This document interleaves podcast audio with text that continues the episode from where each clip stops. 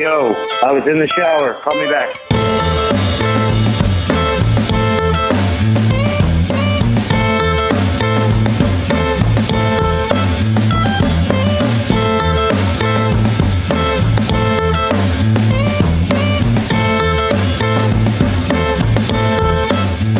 What's up, everybody? I'm Josh. I'm Jared. And as always, we have uh, the man behind the curtain, the wizard to our Oz, the man behind the ones and twos, BJ Robbins. What's up, BJ? What's up, Beach?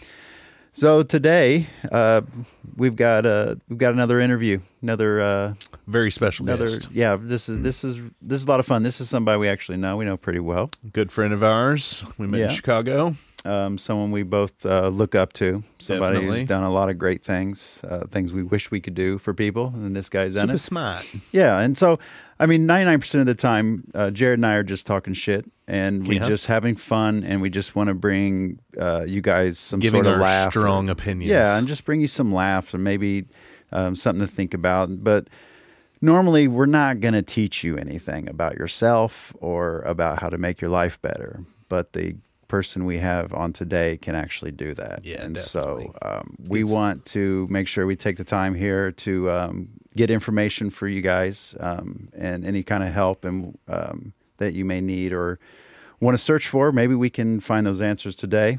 And um, Or so, at least give you a little bit of a direction and uh, maybe give you that little nudge to get you over the line to, to help yourself. Because it's definitely important to me for, for, for mental health. Uh, for those that have I've kept close to my life, know that uh, that's very important to me personally. yeah, So yeah, it's changed your life definitely, Definitely. from when I when you went through a rough stage. So it's For good as as your as your good friend and brother. I'm happy to see that. yeah, Um, me too. So uh, this uh, this guest is a, uh therapist who specializes in PTSD and ADHD, and um, he's got his own podcast, which we'll talk about too. Um, but uh, I think one of the great achievements is that he is uh, married to a Grammy award winner. Yeah. Our girl, our girl, uh, Robin. Got to give her a shout out because I know she's listened a little bit. She's commented on some Robin. things. Robin's our girl, the sweetest. her. And uh, I'd say these guys are, uh, are are a power couple when it comes to our, our circle of friends. But we'd like to introduce our good friend Dave Kessler. What's How up, you doing, Dave? Well, hi guys. That was incredible. yeah, well, we got to give you some good, Gotta man. give you your Yeah. flowers, man. You're the bomb. We love Yeah. you. So happy that I'm you can like- do this. No pressure. I'm just gonna like find all the answers, Yeah. alleviate all the suffering. You know, like let's do this. Let's What show this. life? Question mark. I Here's mean, Dave. you're so you're so naturally um, good at educating, and you know we- I've told you this the other day when we were talking, but I've told you this many times. You you have this this way of of taking something deep and technical and just breaking it down, and I guess we could say decar what's that decom uh, decompactmentalize or what am I? Decompartmentalizing. Yeah, that's a that's a tough one, man. A plus communicator, Yeah. Dave. Yeah. he's just very good at uh, breaking something down into layman's terms for uh, someone dumb like myself to kind of digest in, in, in smaller tidbits. I, I've learned a lot, and I mean, over the, I mean, the 15 years or so we've known e- we've known each other. I I went with went, to, especially moving first moving to Chicago, and meeting you. I came to you with um, with opinions that come from a very um, small world raised, and there were so many so many thoughts and opinions I have today that are were changed because of having conversations with you about sure. things. So. Yeah, challenged. Um, so first, let's get started. We knew each other uh, from the Nevins era. Yeah. um, Tommy a bartender. Nevins. That's where yeah. we first met. That's where we met. Was at Tommy Nevins. So yeah, why don't you tell us about uh, your time at Tommy Nevins and uh, your experience of us there? Oh my god, it's like it's my pleasure to think about Nevins. I mean, like this is where I have to be honest. My like the real reason I got a job at Nevins was because I had moved to Evanston. I was working at this place like Lamb's Farm, which was like way out and way far away, Mm-hmm. and I was commuting all day, and I didn't know anyone. Mhm. And I'm like, well, you know, if I want to get to meet people, I should probably work at a local bar. And this place, Nevins, is walking distance for me. So like, I'll go take any job they have. So like, I walked in, and I think like, um, the only opening that they had was for a host position for me Yeah, to like stand yeah. in the front and like hand people menus You and walk the into host. the table. Mhm. And uh, I think everyone was expecting me to be like, "Oh, that's beneath me," but I was like, "Yeah." And so I worked as a host for You killed it. about like yeah, about six months to Yeah. a year, and then transitioned to a, a bartender. Yep. But I think uh, hosting it was great because I went all day long. I was working like pretty intense behavioral psychology, helping people figure out how to live, do all these different things. And then all of a sudden I had to find people a table Yeah. to sit down and eat. And I didn't even have to take their order. Yeah. It was like, it was the best. Yeah, for sure. Um, and, but that's when I met you. Like transitioning to bar, I think is when I met you guys, and I think it, for for me, like the service industry is feels a lot like I don't know, like we're we're in a battle together, and you guys are in the trenches trenches Right. with me, you know, and like behind that bar, there's like this physical boundary in front of you, and like Mm-hmm. they they're not supposed to reach over and touch you, and like you have this moving space, and I'll tell you, like on those St. Patrick's days or those parties or Mm-hmm. those times where like like it was it was hit like it was really fun working with you guys. Yeah, really for fun. sure. Yeah, we had a lot of fun. Lots of good memories. We just did an episode about the service industry. And Yeah. was talking about that. How you, yeah, when you're in a service and in the weeds with somebody, you feel like you've gone to war at the end of the night, and like that's what you've you want to decompress. You're having your post. You know, post cleanup drinks and maybe play a pool, your vice of choice, whatever that might be, you know, and uh, definitely Yeah. that's one of the g- good things about the service industry are the strong relationships you build with your coworkers.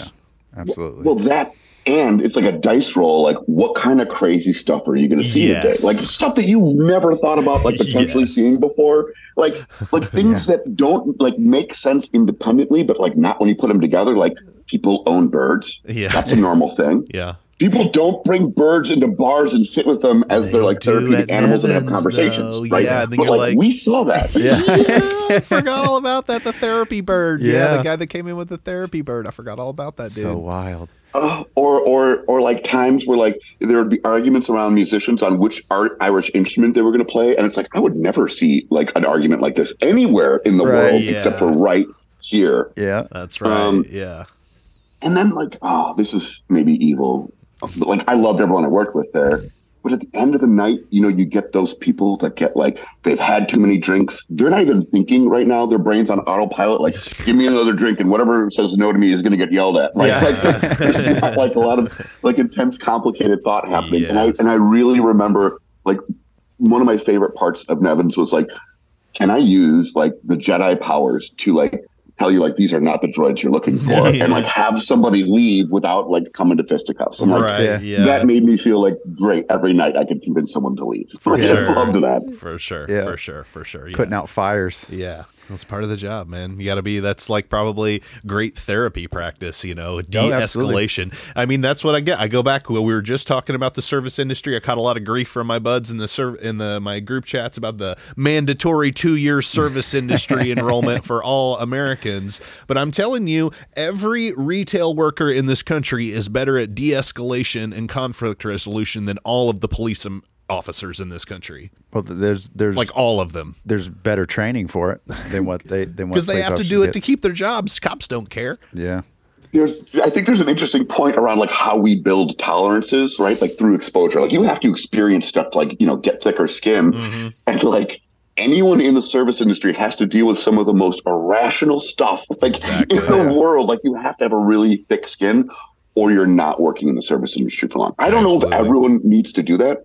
Mhm. But like, I do like you're just like on the side. Like I listen to the So show. I, I, love it. Like I said just I- I last agree. night that yeah, tacos are sandwiches, and service people like probably should be mandated by the government to work, but maybe not in the service industry, like AmeriCorps or like you know other things. But yeah, everyone should be doing like two years of civil That's what I'm service. saying. I told uh, the guys in the group chat when they were giving me grief about what I say. Uh, like, uh, there's an entire army of Karens in this country that would vaporize like a vampire in sunlight under the wilting power of one Mother's Day brunch Yeah. if they had to Oh work my it. god, yes. They would Yes. just wilt and die mean- and cry in the corner because uh, another Karen asked them for three sides of ranch and they only Yeah. brought two. I mean, yeah, there be- is a very real part of like of working in the service industry where I think you have to experience like lots of little deaths. Yeah. You know, Yeah. like Oh, yeah. I Death can't experience it another way, but like yes. there's a 16 top in front of you and like you're, you're on it but then there's like some weird problem where someone like i don't know does something bad and now you have to change your smock or you got to get a new like apron or you lost your billfold and so it takes like five or ten minutes to do that and then you come back and like they don't have silverware and then all the food's like back it up and then it all gets cold and then Yeah, you realize you forgot someone's dish and like everything goes wrong And but the mm-hmm. weirdest part that like you don't have to experience anywhere else in society is like you have to keep going back to that table and telling them about how you messed up. Yeah. And they keep yelling at you. Yeah. Yeah. And it's like this Gotta take your horrible medicine. experience for like an hour and a half. You're like, I'm not getting tipped. Yeah. Yeah. They're hating me. Yeah. I still have to You show know you're you. losing money that entire time. It's just such a crazy Yeah. dichotomy for Well, sure. and that's what that's what helped me is because I was a person who was quick to just be like, "Yeah, fuck it," walk away from things like that. Right. That was forcing me to have to keep going back and facing the the dragon. You know, facing the issue, Facing that and then learning how to deal with it. And then after time, I was able to get yelled at and this and that and then find a way to fix everything then by the end of it when the people are leaving they're apologizing we're la- we're kind of laughing about everything Yeah, and it's like no you guys. You you know and and and then you don't there's not a bad write up there's no bad energy they come back you know and, and there's that is a skill that you have to learn and yeah. like you said the first thing you have to do is you have to get a thicker skin yeah. You just get you grow you grow a little deader inside after each shift in the service industry. You know, just a little bit So basically. well. that- that helps out a little lot. party it dies It and it doesn't get hurt again. Yeah. It's like Yeah. it's like a, an angel gets its wings every time you put a star on a Christmas tree. It's like every Sunday brunch, you know, uh, server dies a little bit inside Yeah. and becomes a cynic. you know? for every time you You know- get called a jag off or so you know Yeah. What are you stupid? That was my old thing about Yeah. Nevins is like they always didn't realize that we're here working at Nevins. You were uh, taking you know graduate level courses in your behavioral therapy and doing very intensive you know educational things. We had like a chemist who worked there. Uh, you know, master's program students Lawyers. at Northwestern and one of the most prestigious academic places in the world. And they're coming in, you know, calling us stupid because we you know forgot their onion rings. Like Yeah. kiss my ass, bro. Yeah, it's just- get some perspective in life. My favorite was when someone would say something utterly, completely wrong, but Yeah. call you stupid. Like, why would you make a mimosa with champagne and orange juice? What are you stupid? Where's the rum? And you're like, Uh, you're right. Yep. Okay. You got it, bro. yeah yeah let me, let me throw some right. rum in that for you then Dude, joy yeah. One of my oh, I gotta say this. Can I can I say like one of my like the moments where I felt my mouth open and I couldn't. I'm a really optimistic, you know, person. Yeah. I say like I believe in hope all the time. Like if the table's getting bad, I'm like I can fix it. Like that. That's me, right? And Yeah. so. The, the time where like something happened and zapped my brain. I like wine. I'm a wine person. Mm-hmm. Nice red wine for the win. Um, this person came up to the to the bar and was like, "I'd like to try some of your wines." And I think this is a baller move because if you want to try pl- places wines, like they should give you a little sip so you can mm-hmm. taste the wine before Sure. you pick which one you want. So this person like was tasting all these different white wines, which is a very delicate flavor. Like Yeah. you're tasting nuance in that thing. Like, and they're mm-hmm. tasting these four, three or four different kinds of white wine.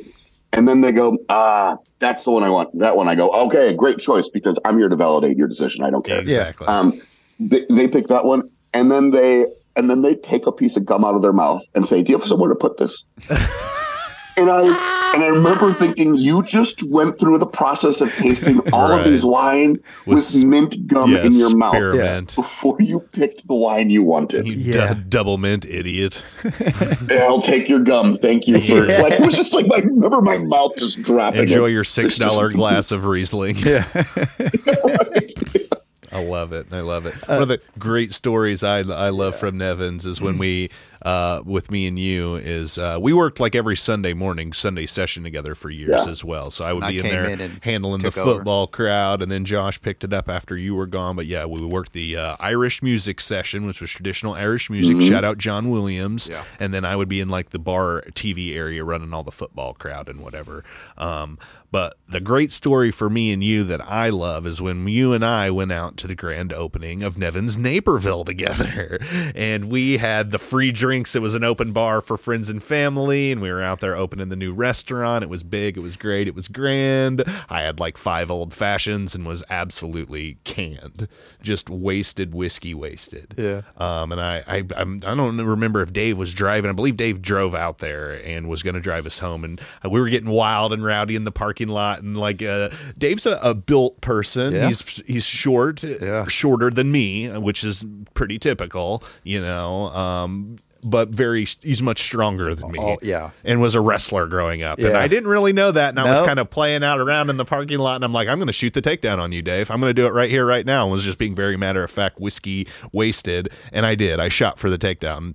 And let me tell you, folks, he's got an excellent sprawl because he just absolutely sprawled my face directly into the pavement. And I just like woke up the next day and had this huge, like, raw road rash down the side of my down face from the parking lot. Dave just Oh rode his face down to the And ground. he was just like, he was apologetic, but was also laughing his ass off because Okay. he knew it was coming. Well, and that's something he'd done hours of training, and, and so I am it's not a just, wrestler. No, and it's I'm just somebody shoots at me. seven This is inches what I taller do. than him. I'm wasted. Oh, I gotta wait. I gotta. Can I clear this up just a little bit? Just Of the course. backstory. Yes. little- okay. I'm, I'm crying right now.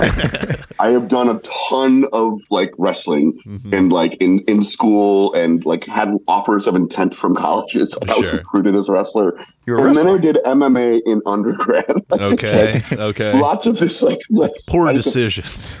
I I was drinking the night that we were at the open. I didn't drive that day because I was kind of like I'm gonna let it loose. Yeah. And you look at me and you go, I'm going to take you down. And I, I said this, I go, don't. Yeah. Yeah. That's it. And you said, no, I'm doing it. And I go, please don't. I'm really, and I'm holding a drink. And I'm like, please don't. Don't do this. I'm good at this. And you go, you're mine. And you just, you, you shot the double leg. And it was like this moment, I don't even remember my response. Like, you, you know, anyone that does a repetitive motion thing Yeah, all the time, like, absolutely. you catch the ball. You don't really think, I'm going to move my arm to catch Right, the ball. right. Like, the next thing I knew, I had bounced back, still had a drink in my hand, and you're on the ground with your head bleeding, and I'm going, whoa, whoa, whoa. This is not what was supposed to happen. the worst decision. I made the. That's why I quit drinking, folks. Man, I was. Uh, I just no filter.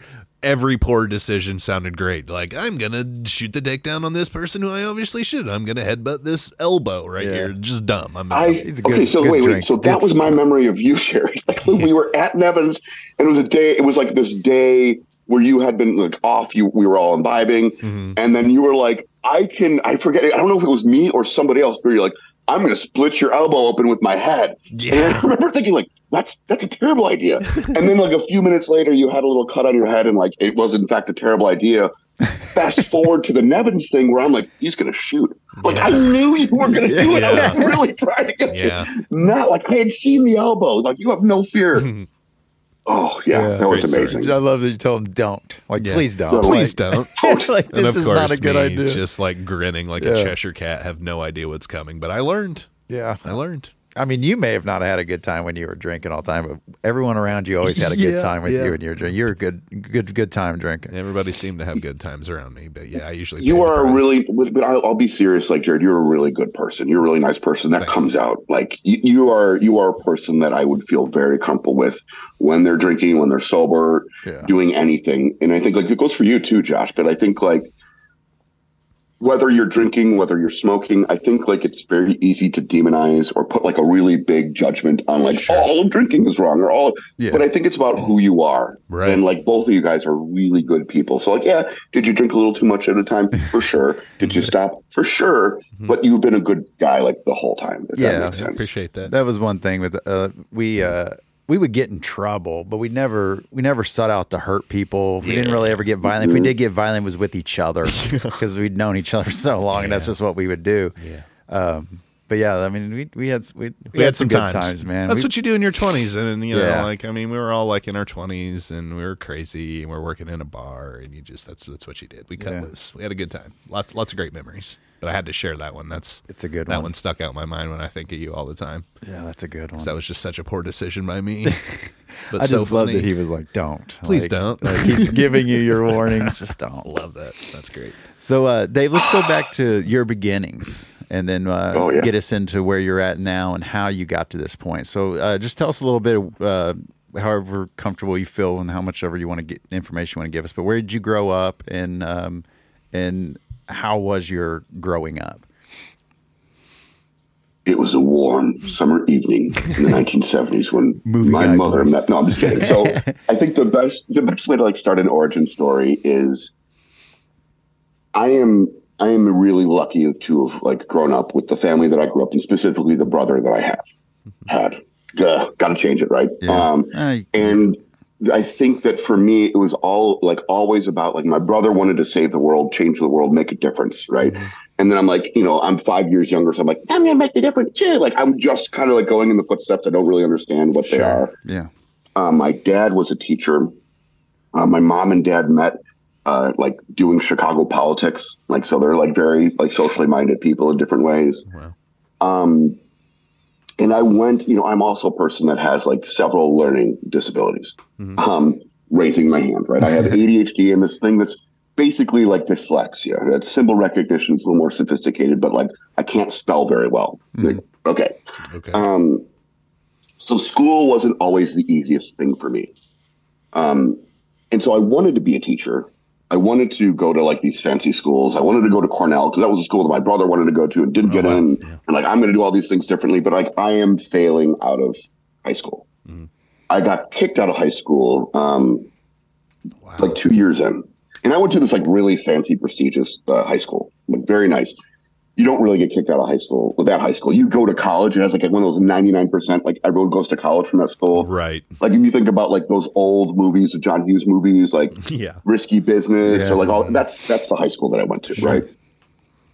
So I got kicked out uh, my junior year, and it was the first time that I and I went to like the school for kids with behavior problems, Mhm. and they were like. They're like, you know, you're a bad kid now. And like, realistically, like, I was a kid that like really wanted to be a hero and I wanted to ditch classes. So I fought bullies and I ditched classes. That was my game.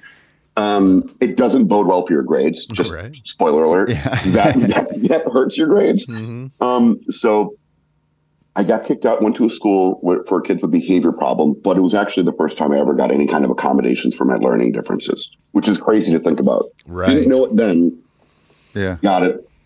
So my the second semester of my junior year through the end of my senior year, I got straight A's. Awesome. Before that, I had a 1.8 GPA. Oh, uh-huh, yeah. I know how that is. That's what I yeah. Yeah, like that's that's what I was. my parents pulled me out of my my freshman year of high school as well. When I was going to Seymour, we'd moved out of the country to, to Freetown. They had to pay out uh, tuition for me to keep, continue going to Seymour with all my friends. And then that freshman year of high school, I just I cut classes. I got a 0.8 GPA my freshman year. Just didn't do any work, cut up. And they were like, "Yoink!" Pulled me right out of high school and put me in in Brownstown. Yeah. It's it's amazing, and whenever people tell me like I got a point eight or what, like it's impossible to. I don't think it's often. It, it's not easy to take and do all the work and get those grades. I know. Yeah. Like you only get those grades if you just like I'm not doing it. Yeah, I don't know exactly. why, but I'm a teenager and Yeah. I'm not doing it. Doing like you know, like it's just it's hard. Yeah, yeah. So dumb.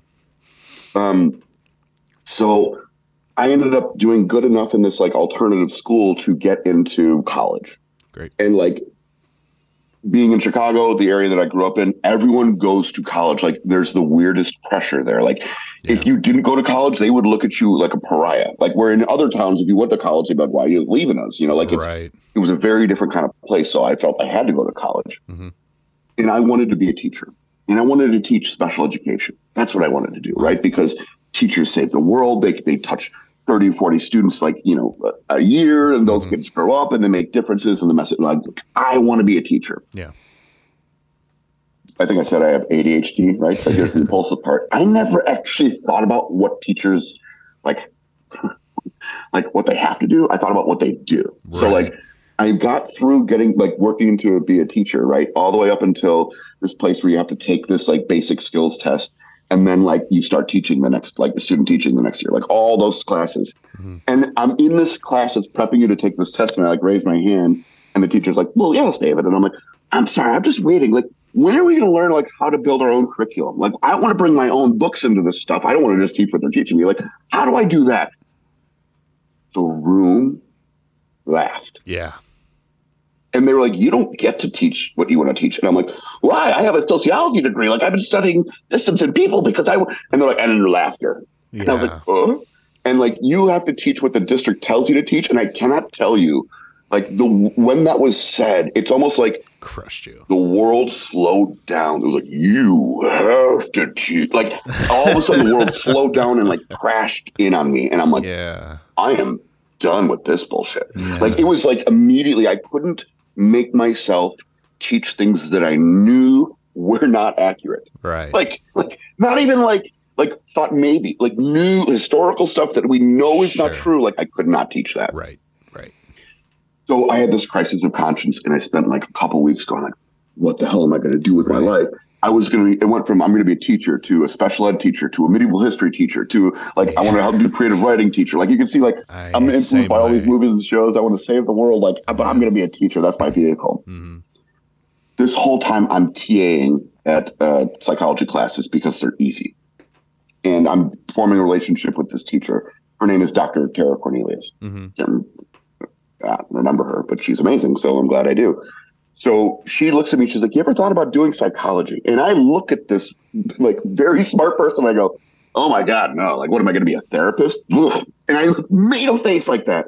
And she was like, "Yeah, you're good at it." And like, what kind of offended is like, like yes, you know, if someone should. And I said, I wouldn't want to do that. This stuff is too easy. Like, no respect in this game. And then she kind of said, like, it's not easy for everyone. And I thought, like, that's dumb. And then I went home and talked with all my friends and, like, what, can you believe this, you know, Dr. Cornelius person? And, like, then I realized, like, maybe I should just try to do the thing I'm good at. Yeah. Um, even though I don't want to be a therapist. What else can I do with psychology?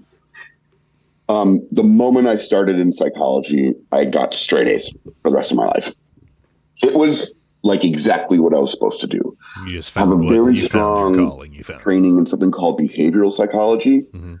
um, which is science. I'm Yeah. just gonna like this, like the behavioral psychology. It's not like the foo foo, like we think it's your mother. Like none, none of that stuff in behavioral psychology, right? Like it's like how do we make you not burn your hand when you touch the stove? Yeah. Yeah. Like how do you quit smoking? Like it is, it is very specific on like what to do. Mm-hmm. And then from there, I was like, oh, this is too easy. Um, Too easy. Wow.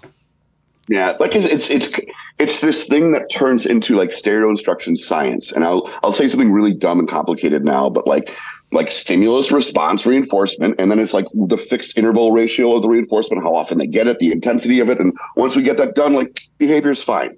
Oh yeah, Yeah. of course. Everyone knows but that. it's a very boring way to do work. Like like oh, you are thirsty. I'll give you water once an hour every hour, and then you won't be thirsty anymore. Right. And Like, so once you find the solution orients, it's it's it's simple in that respect Well- from a macro view. like 100% Jared, but it's not only simple, but like in behavioral psychology, if someone doesn't get better, they blame the person. You're not doing it right. Right. Mm-hmm. Right. That's that's Yeah. not right for me. Yeah, that was the trouble with me when I had to go through like cognitive behavioral therapy. Like it took me a long time to figure out what to do. I was doing these groups and I was doing these Mhm. mindfulness exercises. I'm like, am I doing this right? Because you have no frame of reference. You can't you can't tell someone you know how your brain is thinking or working. You, know you can you can try to describe it, but you can't like you know open the side of your head and be like, hey, take a peek in here. and uh, tell me what's going on. You know, like how's this working? That was the hard part for me personally is like, am I doing this right? I feel this feels weird. You know, this feels wrong. Yeah. Everything you're saying is like so much about like I just want to be like hashtag facts because we are we are not born with instruction manuals. Mhm. We're actually born with like lessons that don't work, but we're told they should work regardless. But just ignore it. Don't feel it. Keep going. Like and like everyone models like ah I'm not anxious or it takes courage, but no one sits down and goes like oh yeah courage only happens when you're terrified. Right. Right. Why wouldn't someone say that to you growing up? Yeah. You have to have courage. It makes it sound like you shouldn't be scared, and when you're not scared, then you're experiencing courage, right? Like Right. what? Like so. I'll like long story short the rest of this because I don't want to make this about like my origin story, but like Yeah. from understanding psychology, I got really into like my my parents and brother challenged me to go to a really prestigious university. I decided to like apply. I actually get in. It was kind of weird. Um, I start working with a national non for profit called Project Guide Eye that like works with like middle school students at the time and college students. They match them up with the same learning disability. They start doing work together. Started a chapter in Illinois. Started doing speaking for them around the country. Mhm. Started doing lobbying for Congress around IDEA and like issues around like how to protect people and fight ableism Awesome. hashtag or slash like while all that's happening i'm getting deeply invested in the neurobiology of trauma ptsd um, i have a degree in sociology so i got really focused on like how to take this learning and apply it to the world. So my brother and i teamed up and did research in southern thailand looking at trauma acquisition and how people got traumatized through a war between like buddhist extremists and muslims. Started working at a place called the center for contextual change after school. Started writing or helping to like make trainings for like Israel, Palestine, if a plane crashed in Sweden, like really doing pretty like amazing and really fun, like trauma complicated work. And then like now I'm, you know, a clinical director. I have my own uh, co-founded an agency. Love everyone that I work with, and I'm in a place now where I get to do like trainings around like ADHD, helping people understand neurodiversity, helping people understand trauma, helping people understand group dynamics, like how people need to get along. Like this is what I do now, and I love it. And I think like one of the things you guys know about me is I really want to take the scary, terrifying parts of therapy away because I I don't like I don't think like sick people should go to therapy. I just want to say something really hyperbolic. I think everyone should go to therapy. That's what I say. And then I'm going to say I'm in therapy.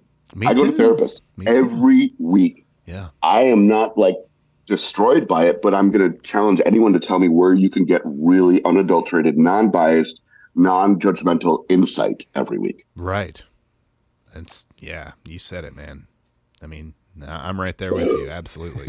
Hashtag yeah. Go therapy. Yeah. And I mean that was why I personally was so excited to bring you on in this episode. And thank you for sharing all that information. I thank mean you. that's an incredibly robust resume, as everyone Yeah. can see. Um, and that's why it's it's so great. And for me personally, I mean, I, when I was going through my, my the beginning of my depression, I thought that there was something physically wrong with me. I was having endoscopies and colonoscopies. I was going to the hospital and having blood work. I thought I thought I had a disease or something. Yeah. And honestly, having conversations with you and with Rowan and my friends, it was finally to the point where I think everybody realized, except for me, that maybe this was a, a, a mental issue. And you know, uh, getting that help there and, and, going through some of the that was the hardest period in my life. I mean, I was dying for a while. Like I lost. Yeah, you were getting 60 tough. i lost 60 pounds man i was down uh, to 160 pounds and i hadn't been that skinny since like junior year of high school man i was i was dying Yeah. so i mean therapy saved my life and like again yeah I, I still i still go to therapy once a week anybody who asks me about it i'm like go you know like uh, so i was super excited uh, to have dave on and uh, you know try to get rid of any of that stigma because I know just from where we grew up here in the Midwest, and I'm sure uh, being relatively the same age, we touched on this. Dave and I played Dungeons and Dragons together for in a couple campaigns as well. We had a quick conversation last night uh, about the machismo and, and stigma of of males specifically uh, of our age. We we still kind of got that from our parents, where we don't like going to the doctor, we don't like telling people we're sick or we're hurting or we're we're sad or we're lonely, you know, and just like we need to we need to kick that stigma in the ass and get rid of it, man. Because uh, don't suffer in silence. Um, and yeah, just get the help you need. I mean, uh, call me. You know, I, I, I'm not a professional, but uh, I'm happy to to take that burden on for for anybody who needs it. Just find somebody. Somebody to. I mean, sometimes you just need to talk. You just need to say Yeah. what you're feeling. Yeah. You know, and and sometimes it's just good to have somebody like you were saying that's not super biased. That's not going to protect you. You know, like they're not mm-hmm. going to say what it is they're, that you want to be, want, want to hear at the time. It's what you Right. need to hear at the time. Right. And sometimes That's what I really got out of it is someone being able to hold a mirror up to me and, and call me on and break down my walls that I've put up. You know, like you know, call, call me on my con- conflicts and my mm-hmm. my hip my hypocritical nature. You know, well, like you know, you yeah, you think everything's bad every day, but you know, you just bought a house, you just got a you've you've just got a new job. You know, you're taking care of two new dogs. You know, like you've you've done all of these things. You know, why don't you see that? And I'm just like, hey, yeah, you know, you're right. You know, those are real things. Yeah. uh, yeah, yeah, yeah, yeah. I did do those things, you know, and that makes me feel better, you know. So Yeah. it's just like getting that perspective for me is critical, is absolutely critical. Yeah, critical. just having your your focus put somewhere else. All right, so um, now that we kind of got your uh, your origin story, That now, was great, now that we have an understanding of who That Batman was is, so robust and awesome. So we know, so we know that like PTSD comes from um, trauma that you deal with while being alive, things like that. So with ADHD, um, a big question I have, and I think a lot of people, have, is this something that you're born with, or is this something that is brought into your world through other traumas and things of that nature? What a great question. like, like I'm just going to be like, that's a great question. So, just like you're saying, trauma is a reflex. It's a neurobiological reflex. We cannot pick what traumatizes us. We cannot pick what upsets us. Right. It can intellectually not bother you and traumatize you. It's very strange to think about, right?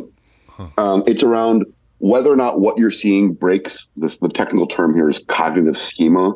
But what that really means is like if it breaks a written rule that you have, like the sun rises and the sun sets is like this written rule, right? Mm-hmm. So if the sun were to rise one day and then all of a sudden it never sets, like I would lose my mind. What's happening? Like Yeah. permanent day. Like it would be traumatizing, not because I'm scared of the sun or I have any kind of aversion to sun, sunshine or or that I'm like, but it's that it's supposed to be night and it broke a rule and that could be traumatized. Right. Right. So ADHD is part of what I want to say is cognitive diversity. Mm-hmm. It would not make sense for a population on this planet to have the same brain. Right. And, and ADHD, this is this is a very. I'm so glad to be able to talk about it. It is not actually uh, a part of mental illness at all.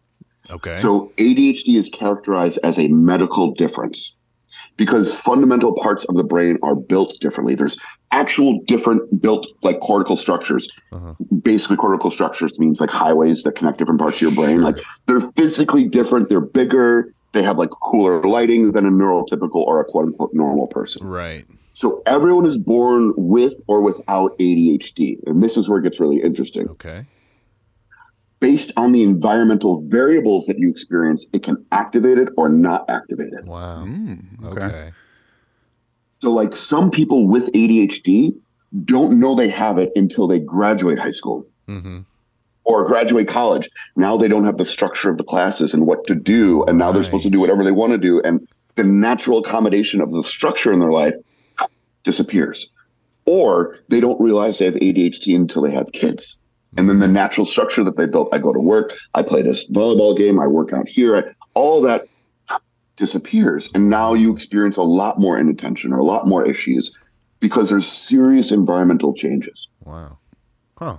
Um, so you're born with it, but just because you're born with it doesn't mean you're deficient. It means you're different. And it's like one of those weird things.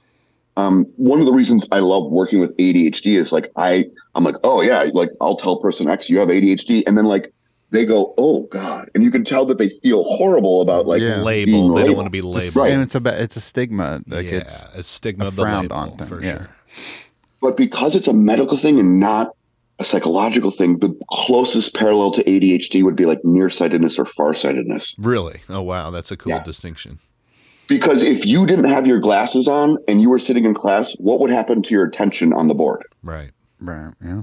It would go away. Yeah. Right. Like we know kids that have problems paying attention. We actually give them hearing and sight tests because if you can't hear well or you can't see well, it impacts sustained focus as a kid. I swear Right. that's why my brother is the way he is, and he didn't. He was he dropped out of high school as, as a sophomore, but I, I think the reason why he started he was di- he, he went- had a lazy eye that went undiagnosed until a very young age, and then he got we were very poor when we were growing up and couldn't afford the best glasses, so he couldn't see the chalkboard and stuff.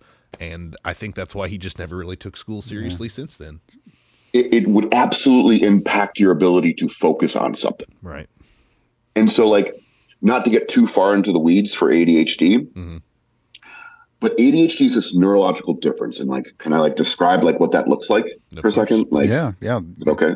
It's your stage. imagine the, yeah yeah imagine the brain like like i'm pointing i'm holding my forehead like i'm touching my forehead like Mhm. your whole brain we know what parts of your brain is working based on where the blood is flowing in your brain right so if the blood like flows into your forehead we know you're paying attention to the world around you you can you're reading stuff this is called your prefrontal cortex like Mhm. that's that's paying attention Mhm. when blood leaves your forehead and goes into your back and your mid, like the middle of your brain you are not able to focus your body is focusing on life support systems Right. this is a neurobiological reflex if any of you know how to make your blood move in your brain please teach me so i can teach people but like Yeah. it happens it's a reflex right Sure. so when they took a bunch of people and they put them in these fMRI machines, functional magnetic resonance imaging, it doesn't blah blah blah blah blah. What it means is we can see blood move real time in the brain. Right. Like we can see where it goes. Mhm. So they take one group of people and they go, all right, see that red dot on the wall? And the group of people goes, yes, we see that red dot. These are all normal neurotypical people. Mhm. And they go, focus on that red dot for like two minutes. And they're like, bet. And they like, you know, thumbs Yeah. up. They start focusing on the dot. And like while they're focusing on the dot, the blood they're they're in it, they're getting their you know fMRI. They're watching the blood pour into the front of the brain, Right. and it's pouring into their brain. They're going like, I'm looking at a dot. It's circular. They've asked me to stare at this dot. I'm not going to move my eyes. The dot isn't moving. Like they're constantly The attending dot. again and again to Mhm. that dot. Mhm. That's a normal person. Right. So they took an ADHD person, brought them in the same room. They're being monitored, and they go, "Look at that dot." And the ADHD person goes, "That, I'll look at that dot." And they look at the dot, and the second they look at the dot, the blood pours away from the front of their brain. It Huh. goes into the sides and the back. And they look at the dot and go, "All right, I'm looking at that dot. Did I turn off my oven? I didn't turn off my oven. Better not move my head. What am I supposed? I'm looking at the dot. I'll look at the dot. I'm looking at the dot right now. Everyone does it. Oh my god, am I breathing? Can they see my sweat? My heart's beating, isn't it? It's not beat. Did you see that game last night? Oh my god! I wa- does this person like fo- they like fo- has it been two minutes? It hasn't been right. That whole time, your brain is not reattending to that red dot. Right. Right. The focus is because there is nothing dangerous or important about that red dot. An Mhm. ADHD person could not focus on that red dot. Could not. But can I flip this for a second? Now Yeah, I'm going to go to yeah. like the foo-foo land where Yeah, it's this like, is good. all right, so imagine they go, say, the same situation's all real. Two groups of people, red dot on the wall. But at the end of the thing, they go, look at that red dot. If you're not looking at the red dot, you're going to get shot with a cannon. Mm. Okay. Right. A little more consequences. The blood Little- changes little in the scary head now. right now. Yeah, like little risk. So the normal person would be like, I don't know if I want to play this game. Holy shit. And then, and then and then they might be like, I'm looking at this fucking top and like, where's the cannon? And then it's like, ah, you look away. Like because their brain is going to be looking at where like where's the danger? What's going on? It's a normal reaction hmm because anxiety impacts executive functioning. You're seeing where I'm going. So Mhm. the normal person would turn into an ADHD person under tremendous threat. Right. They would be like, I don't know what to do. They'd be like very scared. Yes. Now we flip it. We put the ADHD person in the room, and they're like, "All right, so if you don't pay attention to that dot, you're going to get shot with a cannon." And they're like, "Cool." And now it's like looking at that dot. Now, now the blood is going to stay in the front of the brain. There's risk, and I, the neuro, an ADHD person's reinforced by attending or walking towards risk. hmm They can focus more, and so like what would make sense if you were like trying to develop a species that was like going to like be around for a long time? Would you want to make it so that if there was a forest fire no one knew what to do? Or would you want to make like third of the population be like oh i'm going to run towards that fire. Like Yeah. you would make neurodiversity be part of like the human experience. So like we don't get destroyed by one thing. And so like right. Going all the way back, sorry, Josh, is like, is ADHD like something that you acquire? No, but you can get symptoms later in life because you lost like accommodations. Mm, that's Okay. interesting. So it can just be kind of unlocked, turned off, turned on based on your environmental and life factors. That's a very interesting take. Well, I mean, it just it goes to show the brain and everything around us, It's and how everything, the information that is whatever information is put into our brain, it affects differently. Yeah. That's, So can I Good. can I like make this even crazier for a second? yeah. Please. I love this. Okay, so there's this really fancy term called epigenetics, right? And what epigenetics means is it's actually like more like we know that there's a couple different theories of evolution. There's like Lamarckian or there's Darwinian evolution. Uh, We don't have to go into the weeds with this, but basically, there is a branch of evolution that looks at how one like one generation to the next can actually physically change. Yeah. And that actually changes through something called epigenetics. And so they did this study. They took this female rat, super great rat, great, robust, like she's a powerful rat. They put her in this cage and they released this neutral smell, which means like the rat has never smelled this before. It is not bad or good. It's just a new smell. hmm The moment they release the smell in this female rat, they bash its tail with a hammer. And the rat's like, what the heck? and then they release the smell again and they bash the tail. And they release the smell again and they bash the tail. And they do this over and over, over like weeks. And then at the very end, they release the smell and they cut off the rat's tail with a knife. Oh my Okay. gosh. Rat's like, this is we are we are really trying to train trauma into a rat. Yes. This is exactly what we're doing. And we're they're trying to make it associated with that smell, right? Right. So then they take that rat out of the cage, they put it back into their rat playground. By the way, it's actually called a rat playground. It- It's like this giant rat enclosure with like lots of rats that have fun and they run on wheels and they drink water and they have enrichment stuff. Sure. They put her back in this playground. Within a couple days, she meets this really handsome, uh, like emotionally available male rat. Okay. Um, they end up having a bunch of rat babies. And this is when the research starts again. Okay. The moment these babies can open their eyes or can move, hmm they are scooped out of rat the playground and they are put back into that special box. Smell time. And the smell, that they've never smelled before, only their mom smelled before they were born, Yes. right? hmm Is released. What do you think these little baby rats do? They're developing trauma. They have a reaction to fear. They have like a fear They trauma reaction. freak out. Yeah, they're like they start running around. The smell is like, oh my god! But do they know they're freaked out because of the smell? No. No, No. they just know something. An environmental change happened that activated a response. Right. Wow. just like On ADHD could be activated. And so, like when we look at ADHD, when we look at trauma, when we look at the history of like trauma with people or the history of like ADHD, it looks way more complex and powerful on like the real roles that the environment plays. And then I'm going to get like really like hyperbolic about this, Mhm. which means I'm really learning to reframe a mental illness as you are allergic to oppression in a crappy environment. Right. Yeah. yeah. for sure. Yeah. Yeah, and like that's why I I I read something uh, maybe just a few weeks ago that was kind of on this too, and it gave me some pretty good perspective about like uh, parents my age, the the baby boomer generation. They get they catch a lot of grief lately, and, and for good reason, in my opinion, for a lot of for a lot of things. Um, the okay boomer, blah blah blah, but. I had a really crazy uh, article I think I read, or maybe it was like a Reddit thread or something, talking about how the greatest generation, the World War II generation, raised our parents, the boomers.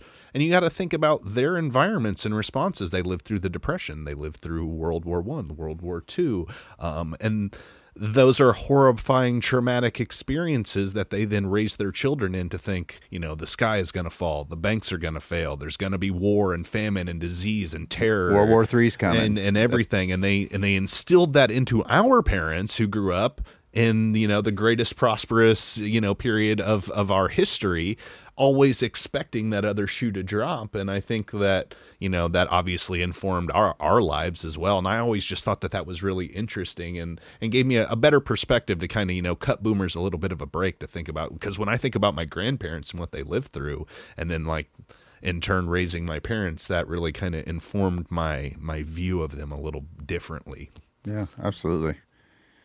So I'm like nodding hard. Yeah. so now let's move into now that we got this this is That perfect. was incredibly yeah this is this is perfect. So now that we we have that i want to talk about dopamine and the differences that dopamine has on each brain. So the ptsd the the adhd and then what we're calling i guess normal right now. Um because we all want dopamine.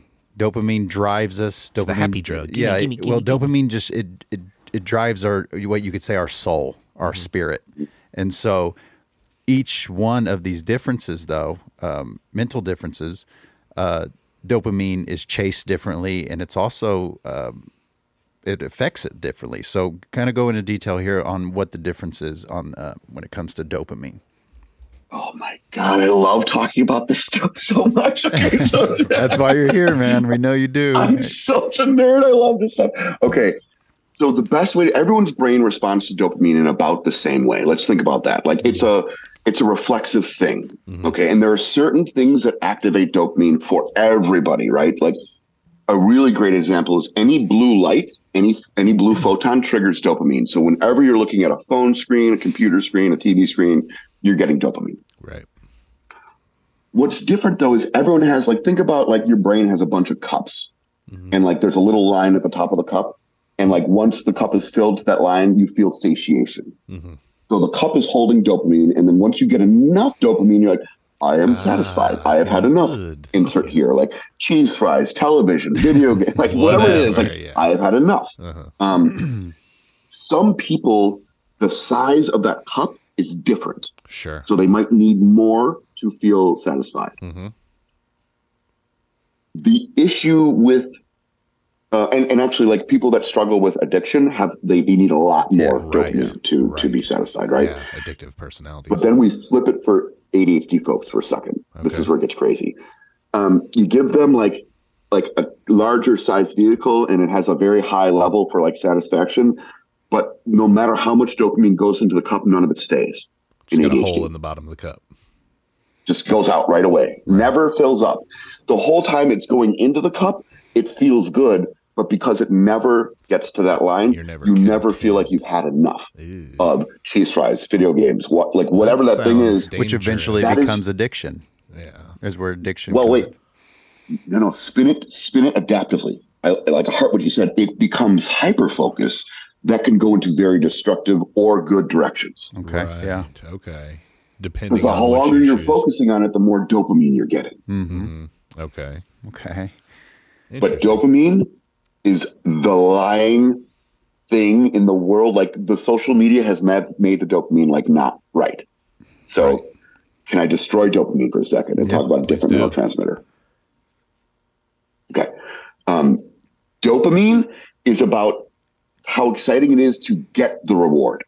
It's reinforcing until the thing happens. Mhm.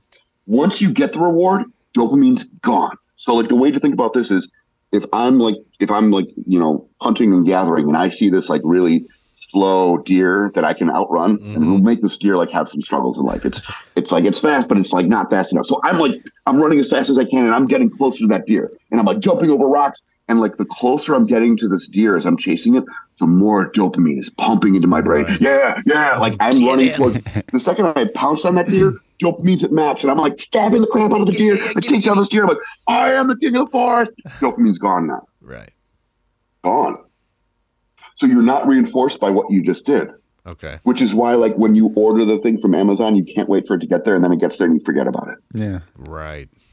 Dopamine doesn't stay. It's only in the pursuit. Okay. The thing that actually makes you feel better or makes people feel better hmm. is this thing called norepinephrine. This is my opinion. Mhm. So Nora, she's an amazing, you know, temptress in your brain, right? So Nora is your brain's manager. Norepinephrine decides. Um, it- it's like basically evaluates: was this thing stressful? Was this thing successful? Was it good? Was it bad? Mhm. So the moment you decide, screw everything, I'm staying in bed all day, I'm playing this video game, I'm not doing anything, and then at the end of the night, Nora evaluates your day. Mhm.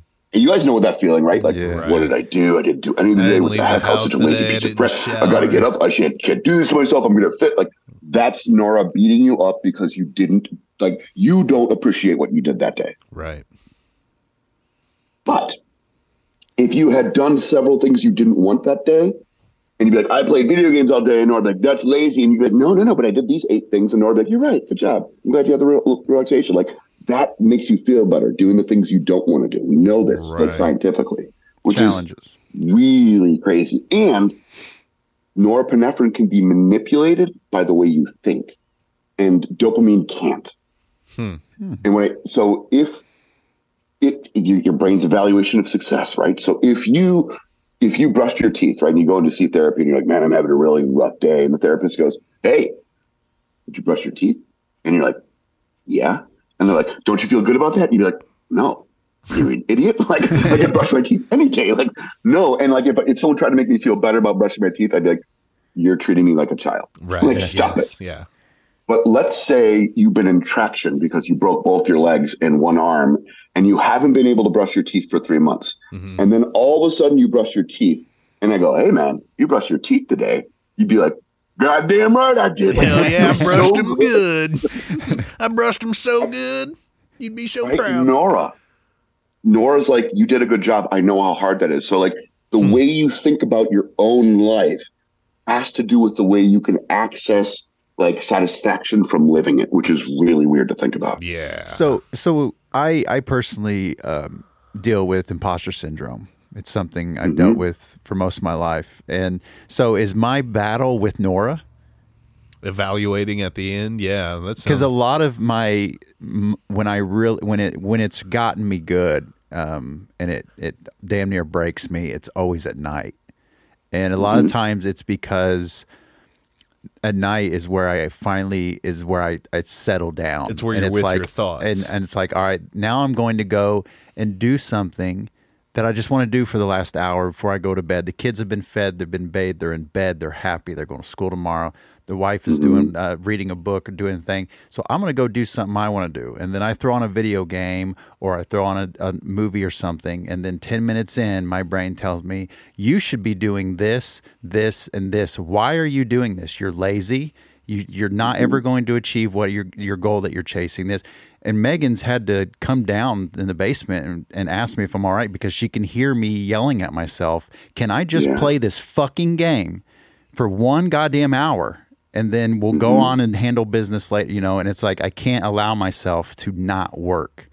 And our buddy Rowett gets on to me about that a lot because he'll come and visit, and then when we're down in the basement, I'm working. I'm doing trying to figure. And he's like, "Hey man, like let's just watch this TV show. Like you don't have to work. Well, if I don't work though, like I'm, I'm not going to achieve what it is. It's like no, Right. like it's it's it's Yeah. an hour, man. Like calm down, you know. you are battling Nora. That's just wait, I don't want to be like that blunt. Yeah, because there there is a call and response game, and like that voice, like the norepinephrine voice in your brain at the end of the day, it like it leans into like the messages we've learned growing up. It uses all the ammo that's worked to make you feel that way, Yeah. like in the past. And then I'm going to talk about shame and guilt for a second, because that's the spiral that goes in. The most messed up thing about shame and guilt is that your brain is naturally reinforced for experiencing them. Okay. Okay. You know, think about that. When you are feeling horribly guilty or horribly shameful, your stomach's in knots, your body feels like crap, right? Yeah. Your brain is having a pina colada, enjoying it. It is actually reinforcing to your brain and it's discordant from your body. Hmm. Why Yeah, would our brain feel good experiencing guilt and shame? Uh, to keep us sharp for future incidents of guilt and shame. Okay, wait, this is actually kind of close. Like, Jared, 10 points Gryffindor. um, it does it because it's the only thing that keeps us connected to humanity.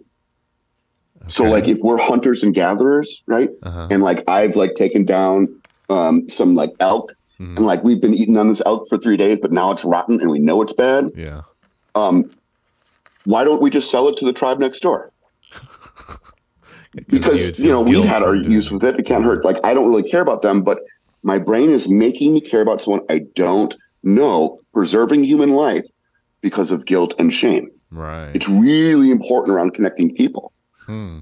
That's interesting. Guilt and shame are like on your limbic system, and this is where I'm going to get into this foo-foo therapeutic crap. So, like, I'm going to say a word that's going to make you all roll your eyes. But, like, okay. guilt, shame, and gratitude are all tied into your brain's limbic system. Mm-hmm. Anything that you are feeling guilt or shame about, you can flip into gratitude, and that's the Nora intervention. Okay. So like, but it, ha- it can't be a lie. You can't be like, I'm a lazy piece of shit. I'm a horrible human being, but it's really nice out and I had a good day. Like that will not like Yeah. that. Right. like, doesn't matter. You won't feel That's good. disingenuous. Um, yeah. But if you're like, I'm a lazy piece of shit. Like, what kind of person am I? And then you're like, you know what? I'm allowed an hour. I worked really hard today. It's it's okay to feel like I need to do more work, but I'm really grateful I have time not to do work right now and that I'll work tomorrow morning. Mhm. Like that gratitude can actually assuage the guilt. Right. And so it's working on this is fancy talk, the existential or the like changing the meaning of these messages or the call and response game to actually feel better in those moments. Hmm. The other data point is days that you think like that might also be correlated with lower amounts of physical activity. Okay.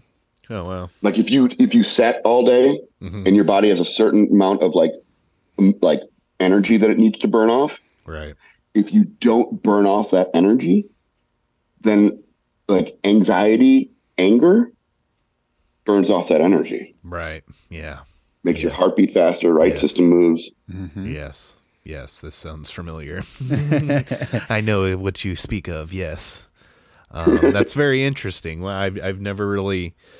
I mean, it, is very familiar from from my experience of uh, you know being in therapy. Very much, it's all about perception for me, and like that that is you know ch- training your brain to to view the world in a different way than it wants to. At least in, in my my own personal experience, that's that's really what's helped me. You know, because. Uh, Mike made a joke the other night. It was like, "Oh, we uh, we had the Jared finally showing his true cynical side a few episodes in. Oh, we're doing a cute little podcast about our uh, our, our small, small town here, and now it's like fuck corporations. I encourage you to steal from them. Don't recycle. Mandatory two year service of service industry people. And then And I was like, yeah, but don't don't forget to be empathetic. yeah, exactly. So it's just like that's that's really my my main struggle with with my with my mental health, and and I, I've been pretty clear with that. I I try not to make it a part of me. Like when I was in Chicago for a while, and going through the worst of it for a Yeah. while, I really kind of dumped on other people once I really realized what was happening But you, to me. but that's the thing. But you didn't understand. You realized, but you didn't understand. right, and, I was really understand. Come when you don't understand, comes frustration. It comes Yeah. anger. That's what we. That's how we deal with Yeah. not understanding something. Yeah. And I think that a lot of people really are going through that and just don't even really realize it. And that's why I wanted to kind of just, you know, give my own personal experience and definitely have Dave and, you know, speak with some more expertise Yeah. on it, obviously.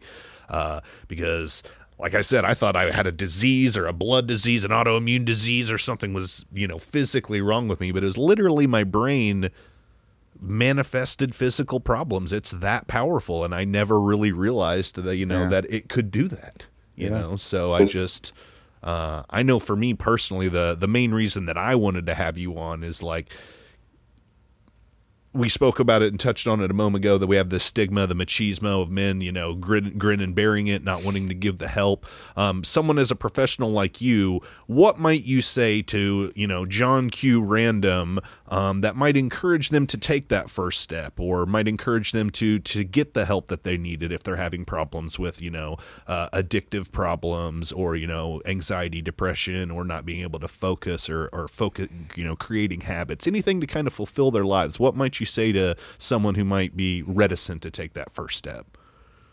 I, I mean, the first thing I'd say is there's so many reasons to be reticent. Right. Like I would validate like why it makes sense that like it's not like what are you an idiot? Why aren't you in therapy? I'm in therapy. Like That's my sense. problem. That's what I do. I'm like, you're dumb. Get in therapy. No, but it makes sense. Like how do you know you're in good therapy? How do you know it's working for you? How do you know someone isn't just taking your money? Mm-hmm. Like why do I have to pay someone to feel better? Like there are all these really important thoughts, Mm-hmm. right? That kind of come in that we don't have answers for. Yeah. And I think it's one of those moments where it's like, how do you like how do you rip this thing open? It's like you come from the back end. Um, Right. I've always found that increasing understanding reduces suffering. Mm-hmm. The more we understand, the less it hurts. Right. Um, I like to lean into neurobiological facts Yeah. because it's less about an opinion and it's just more about like A equals B equals C. And I'm going to say something that sounds insane right now. We don't make choices in our everyday life. We, we very rarely get to make a choice. We live in a very predetermined, like fatalistic kind of way. We we don't really have free will. Mm-hmm. Right. Like, and everyone like everyone's allowed to be like, "Fuck you!" Like, okay, okay, okay, okay, yeah. do that. Bullshit. I'm having spaghetti tonight instead of bologna sandwiches. That's free will.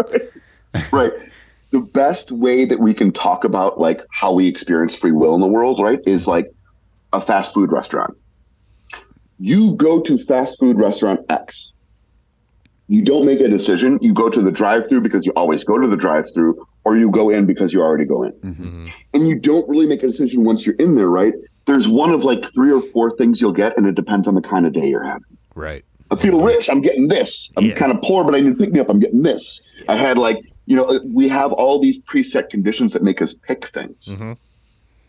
And I think that it takes a very complicated amount of intention to even have a new thought. Yeah. And what I mean by that is if you're anxious, if you're not anxious, you cannot think of something you have not been exposed to. Right. Free will is contingent on you being able to think of anything at any time. Yeah. Can't think of something you haven't been exposed to. Right. So it's not your fault where you are. It makes sense that you're in pain. This isn't your fault. Society was not built to take care of you. right. There's a lot going on that is not your fault. And the moment of choice that you have isn't all of these things you're going to do every day. It's do you encounter something different? Hmm. So are you going to go to therapy? Are you going to go try to start working out? Are you going to go to your church and talk to your pastor? There's there's other counseling that you can do, Sure. or or your imam or your rabbi. Like, mm-hmm. what are you going to do that's different? Right. How are you going to break that cycle? Yeah. And that's And, and then it's like, how, how do you know what you picked? How do you know it's going to work? Right. Yeah. Yeah. You're exactly right. That's crazy, man. Mm-hmm. Because I mean that I and going back to like Josh was talking about his imposter syndrome. You know, you've you've done a full day's work. You've you've reared your children. You know, you you you've you've you've done what you needed to do as a man. You know, emotionally, physically, financially. Um, why can't you enjoy yourself for that little bit of time? And see, for me, it's a little bit different. I don't when I go and do things like this, like I love doing the podcast. Awesome. This is great. Um, when I talk about it in therapy, my my therapist is like, "That's so great." You know, like since since Jim's passed away, it's been such a catalyst in my life to know that I can't just tick days off the calendar anymore. You know, it's just all about investing in that day. I mean, I'm not going to be productive and have a perfect day every day, but now I'm I'm playing disc golf with my buds. I'm having the podcast with my buds. You know, I'm I'm going to trivia with Richie and Joyce and doing that. I'm doing so much more social stuff now than I have in years previously. You know, and it just I have a hard time getting gratification from that. You know, in the moment I'm enjoying it, but then looking back, you know, I'm like kind of it, it's it must be that that dopamine thing that you were talking about. Like I'm enjoying it in the moment, it's great. I get my satisfaction when it's over, but then when I kind of reminisce and think back on it, I'm like, ugh.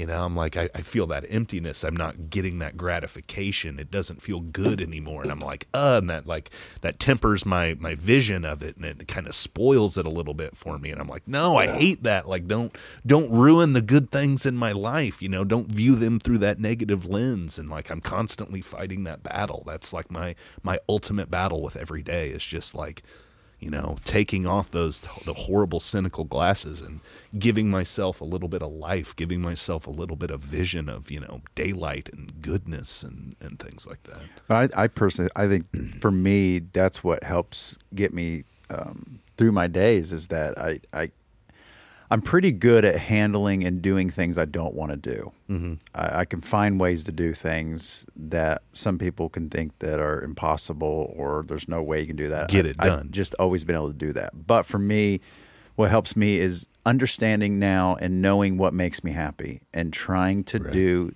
at least a few of those things a day that make me happy Right. Give yourself something. give yeah just to have something and um i think that's i think that's important and i mean that's one thing with my kids i always tell them when they they want to go play with somebody yeah go play with them man go to their house uh, as long as you're not bothering their parents i don't want to bother i don't want to talk with the parents i don't want you bothering them but go find your joys and enjoy your your your the good times you Yeah. know? Especially when you're a kid. yeah what we know is it's like we know that enjoying the good times that's like self-care that's so important what we're learning now scientifically is in order to make self-care feel better you have to do things you don't want to do Right. It's so weird. If you only did the self-care you wouldn't feel good. And if you were in the wrong therapist you would think i'm not feeling good. I'm doing all these self-care mm-hmm. things. It's like mm-hmm. you got to do they're called um, this guy huberman. I like the huberman lab podcast. It's pretty good. Mm-hmm. He talks about like you need little yucks. Like if you did the dishes and you folded laundry you would enjoy other things more. Yeah, Right. It's the yin and the yang. It's the old yin and the yang idea. Like you have to, you uh, you have to go through hard times to even realize what the good times were. You know, Right. you, we Yeah. have to have that, and Yeah. it, it's that it's that it's that perfect balance. So, go ahead, go ahead. if you only do good things it's kind of like that dopamine you just need more and more good Yeah. things to feel good it doesn't feel good Right. later And so, let's say like you keep doing that, and and we were saying the glass that we're that we're filling. Does that glass change its size? Yeah. Based on Does like, it Yes. adjust to what? You, since you're just saying, you know, if you keep eating, your stomach expands and gets bigger Yes. and changes. Your organs will change size. So does this dopamine metaphor cup expand its size and just grow with your? So you got to keep feeding it with more and, and different that's where addictions. addiction really takes over people's lives badly. And then they get out of the addiction, and that cup shrinks. But then they go back to that same level of addiction they had if they have a, a fallout or or a, uh, relapse. A relapse. It And then- expands again. Yes, it's called neuroplasticity. Our brain changes based on like the more often we use things. It's use dependent. So if you focus on growing that cup, the cup gets bigger. right. If you focus on shrinking the cup, the cup gets smaller. The the hardest part about this is like I can't say this word, but I'll say it wrong. Like the dopaminergic. I can't. I can't say it, like the brain's reinforcement system. Hilarious. Like, um, there are certain things we do with substances that destroy it. Like the one that I know like is most profound is meth. Right. Doing meth makes it so you'll be chronically bored for about two years until like if you get addicted to meth, it takes about two years for you to feel any enjoyment again. Damn. Yikes. Why would you do that? Because you get all the enjoyment right now, it expands that you get cup. two years worth of enjoyment in like a, a hit or whatever, right? Yeah, Yes. a trip or what? Yes. Oh my gosh, no, thank you, no, thank you, man. That is crazy. So, like, if you're someone in addictive and you're filling that cup, you know, like uh, people fill it with whatever their vice is, whether that's you know alcohol or food or, or buying stuff. You know, I know consumerism is a is a real you know money addiction. You know, if I'm going out or gambling. they're gambling. God, the sports betting is so bad in this country now, man. It's awesome. everywhere. I love it. I know. Yeah, but you bet twenty dollars. But could you imagine if you had a, a, a? I think about that all the time. If I had like a smartphone at seventeen years old with a sports betting app, or like nineteen, like I, I got my first credit card, and, and when I went to Bloomington, maxed that thing out in like three days, didn't pay it off. You know, correct my credit score. You know, it's such terrible impulsive decisions at a young age when you're illegally an adult. I couldn't even imagine. You know, the the, the temptations as a young person nowadays are for- endless. For me, I've I've been sports gambling for a long time, even when it was illegal. I mm-hmm. had a way that I could I place bets, so I have an experience with it.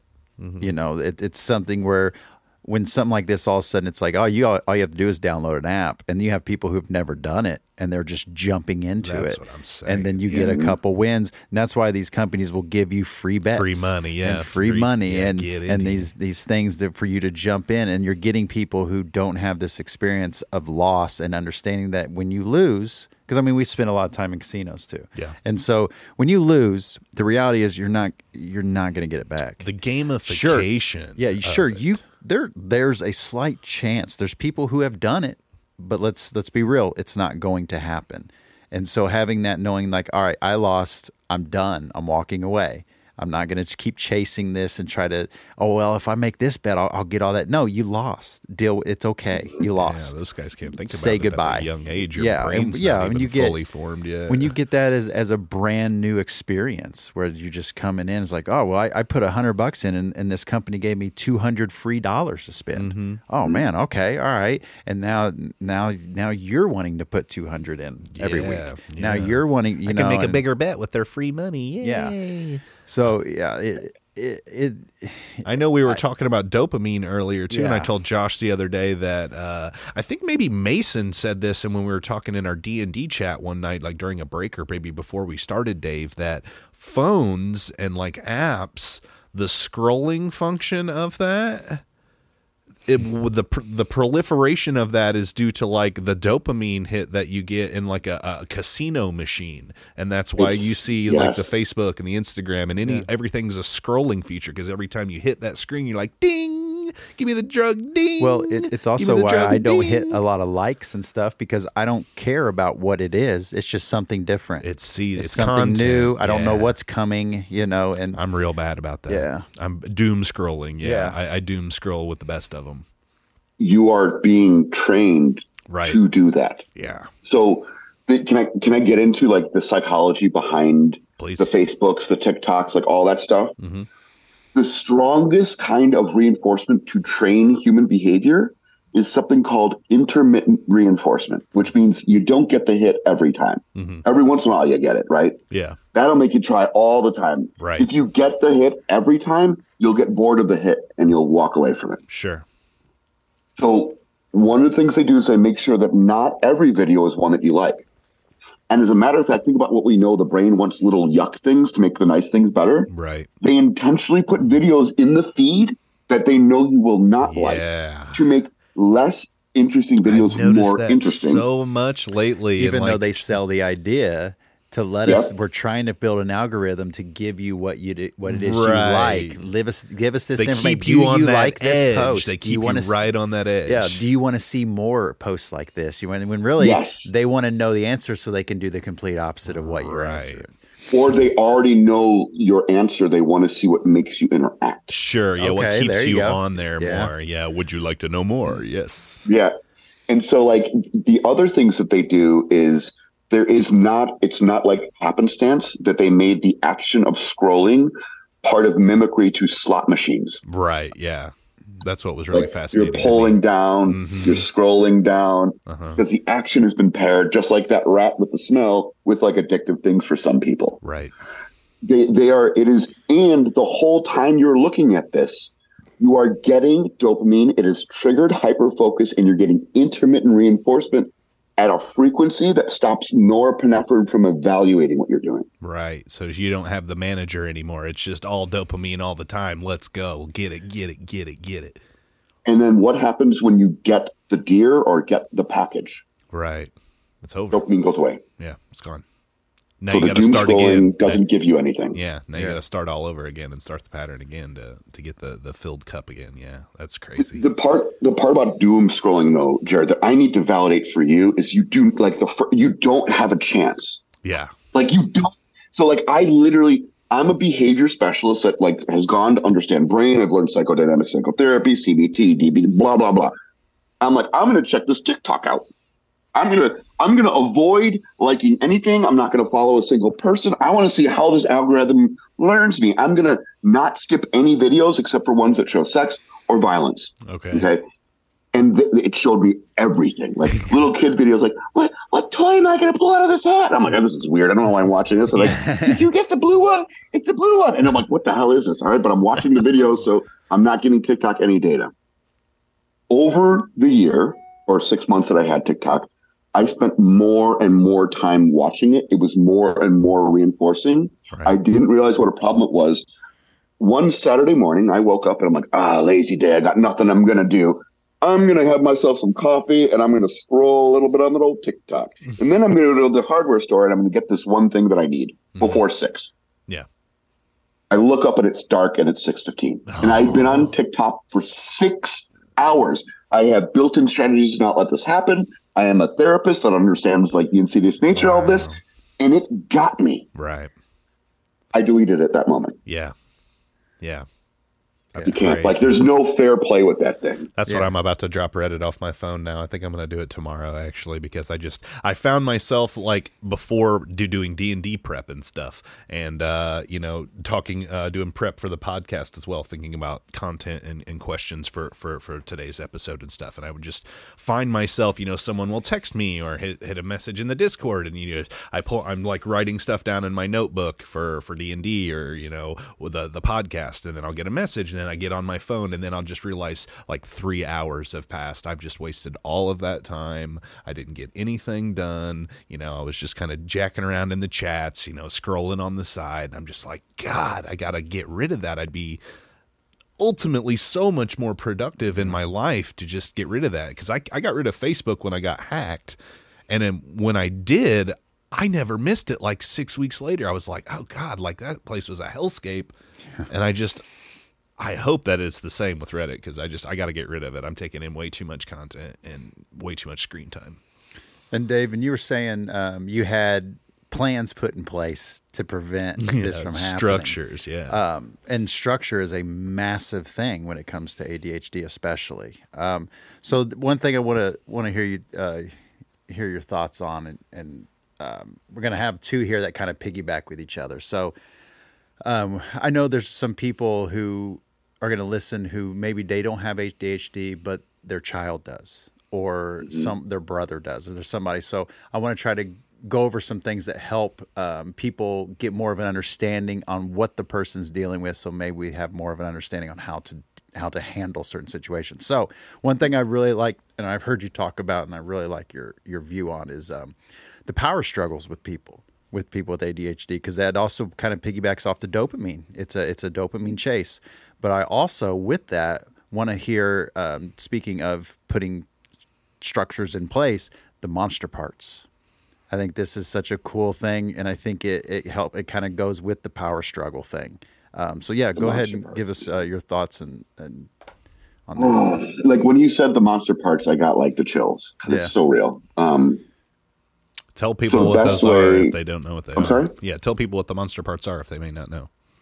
The way people can fight, the how nasty it can actually get. It's not all peaches and cream and roses. There's some thorns here. Yeah. Um, things that make dopamine happen. I'm just going to run through a couple things so we'll have context for this. Sex, drugs, rock and roll, carbohydrates, the idea of winning, and the act of debate and risky behavior. Okay. The process of debate gives you dopamine. Whether you win or lose doesn't give you dopamine. The act of arguing does. Right. The act of arguing and winning does. Doesn't matter about being right. Mhm. The act of being risky gives you dopamine. Mhm. right? So if we integrate all these things, when you are in a power struggle with somebody with ADHD, think about how inappropriate they can get. Yeah. They will go for the throat before they've realized they've gone for the throat. Right. Well, that's- Zero to sixty immediately. Well, and that's one thing um, you hear a lot with ADHD is that they don't have that long term um, consequence thought. They don't. under- they don't yeah. understand the long term consequences of what they just understand what they want right now and how angry they are right now. Yeah, they don't. I mean, another way of saying it is like the part of the brain that, uh, like response cost part, they don't totally understand the consequences of their actions later on down the road. Right. Right. So they know that they got angry. They won't really understand what that anger does to another person's want to do something with them. Right. Um, and so what we know is a lot of people, this is like, I'll just be this blunt. If you have someone in your family with ADHD, like maybe think about whether or not you do too, Yeah. Yeah.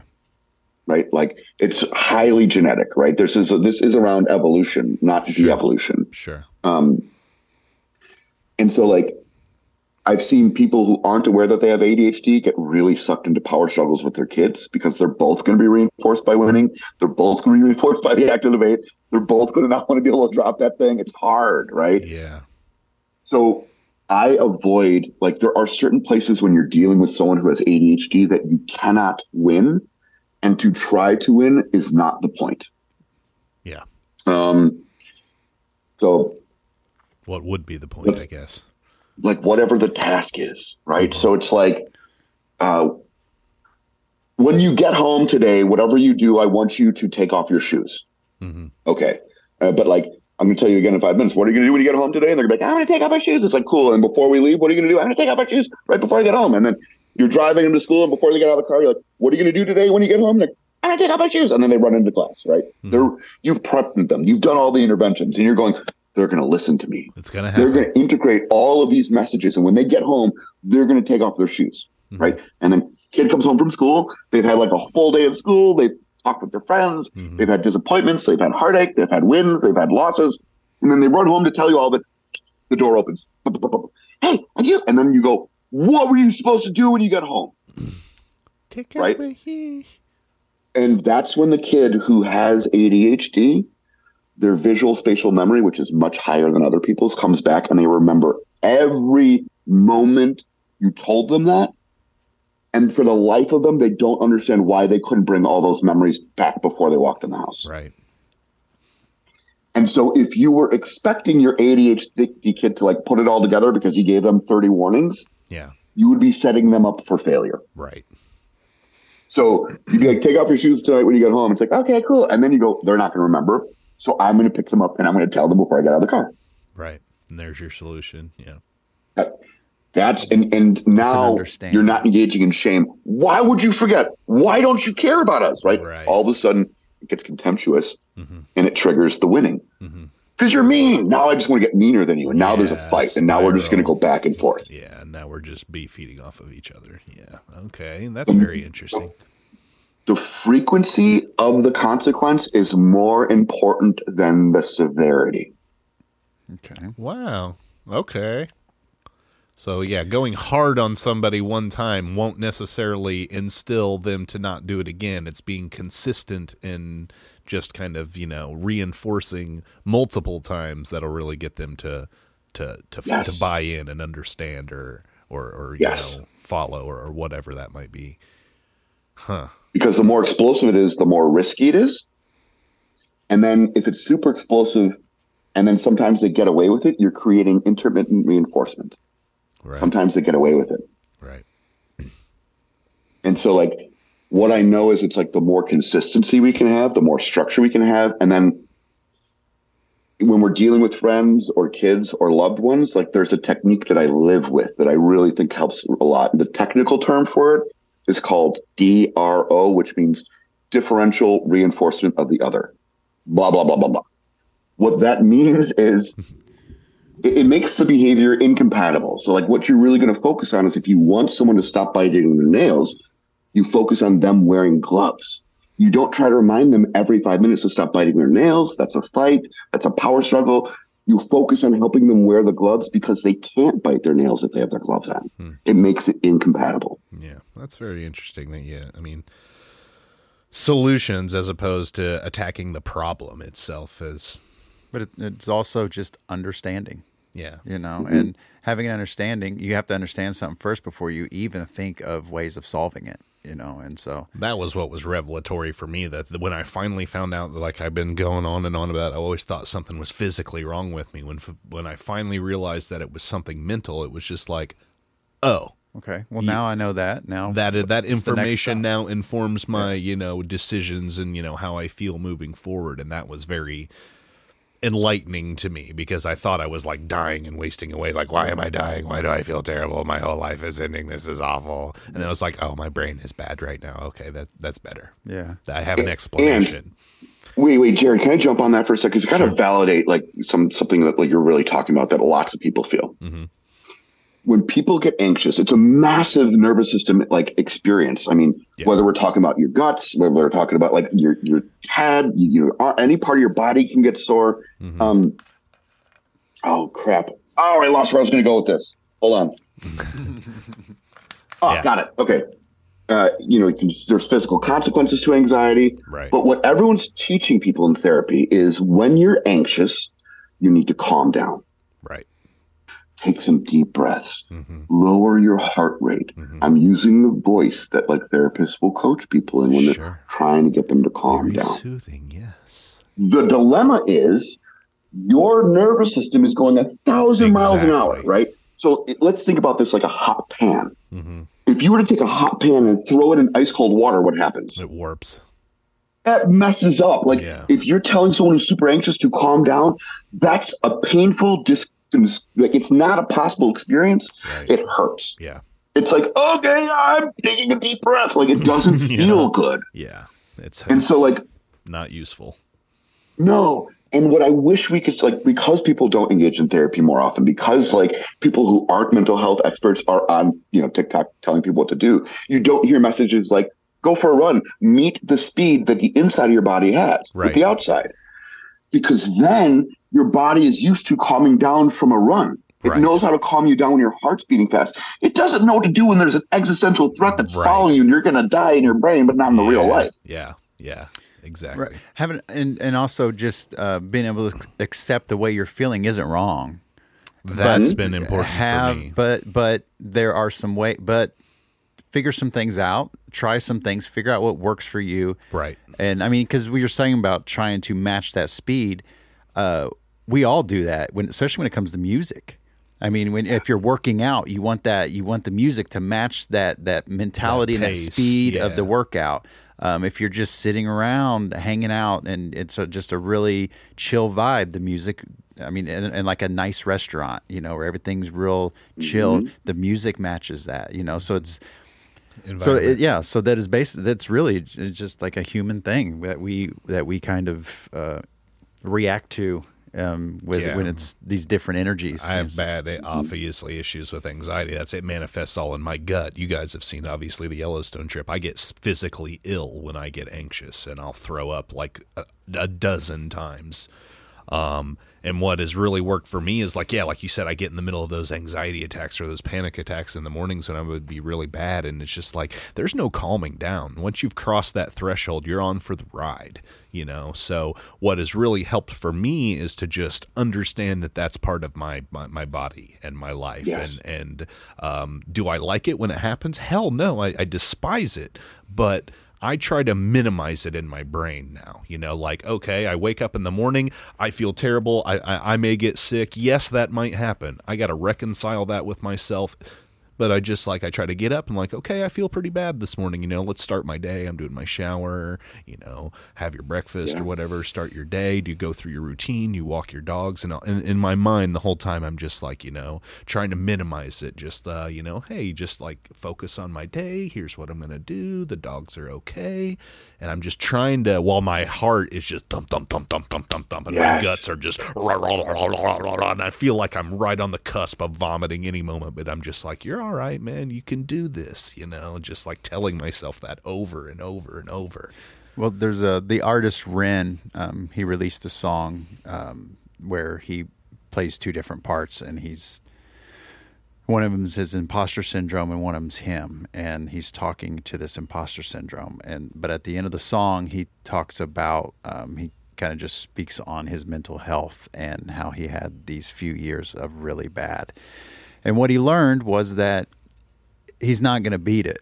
He doesn't get better, but it's this eternal dance, is what he calls it, and you have to learn the steps to that eternal It's dance. just part of you, man. Yeah, gotta it's a part it. of you. It's it's who you are. You accept it, man. It's not right. It's not wrong. It's Yeah. just this not, is the way it is. You're not it out. broken because of it. I it took me a long time to feel that way. When I first was into the deepest, like I would constantly say to my first therapist, "What do I need to do to be normal again?"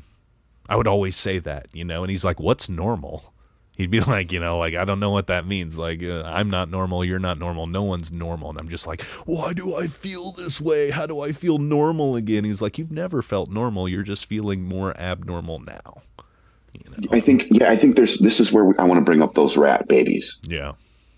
Imagine releasing that smell. All those rat babies freak out, and one of them sitting there with a brain going, "There's nothing scary in here. I shouldn't be freaking out, but I'm freaking. But there's no threat. Like that. Yeah. That part of it, the validation of like I'm upset for a, a reason I don't understand. Yes. creates way more peace there.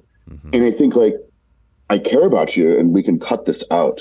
But I would say like having a trauma trigger epigenetic history is is a really intense, terrifying thing for a human being. Yeah, man.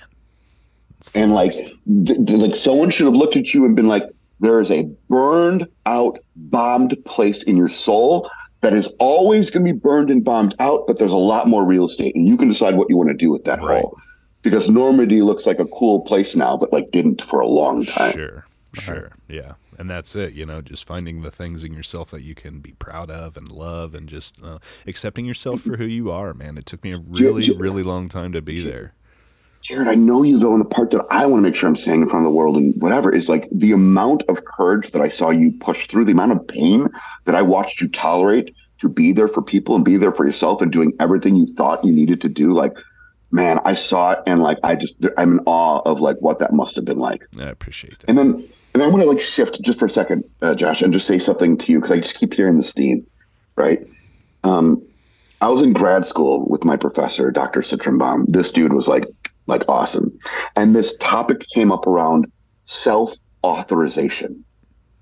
He's like, man, all of life is about self authorization, and I'm like, what do you mean? He's like, we wait to be authorized to do things that we will never be authorized to do. Mm-hmm. And what I learned through that, and like as I became like a TA, and then I was like teaching classes, I realized like when I was in front of that class, like they all thought that I was like knowing exactly what I was doing, and I had no idea what I was doing until I did it more than once. Yeah, And I think like we are all imposters, and I think the belief that we're not supposed to be there is so hard, and I think it just needs to be confronted with self authorization. No one deserves to be anywhere. Why not me? right. I uh, I so even before every time we I come here to the studio, I sit I sit in the car and I go through things. So there's this there's a uh, comedian who's gotten pretty big. His name's Andrew Schulz, and what's great about uh, comedians and a lot of these entertainers when they get what I love about them when they get like real and personal and are vulnerable. He um he struggles with imposter syndrome, and this guy's selling out three nights at Madison Square Garden Yeah, big. big like he's he's a big comic, but he still has to sit in the back green room before his shows and tell himself that he deserves to be here. Right. That this is everything he's worked for. This is everything he's earned.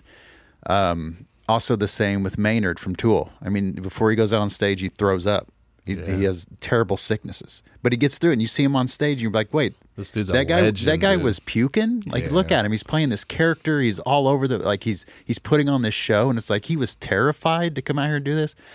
So that's one thing uh, I take from Andrew Schulz's book. So even before coming in here, I tell myself like, there's people who want to hear what we have to say today.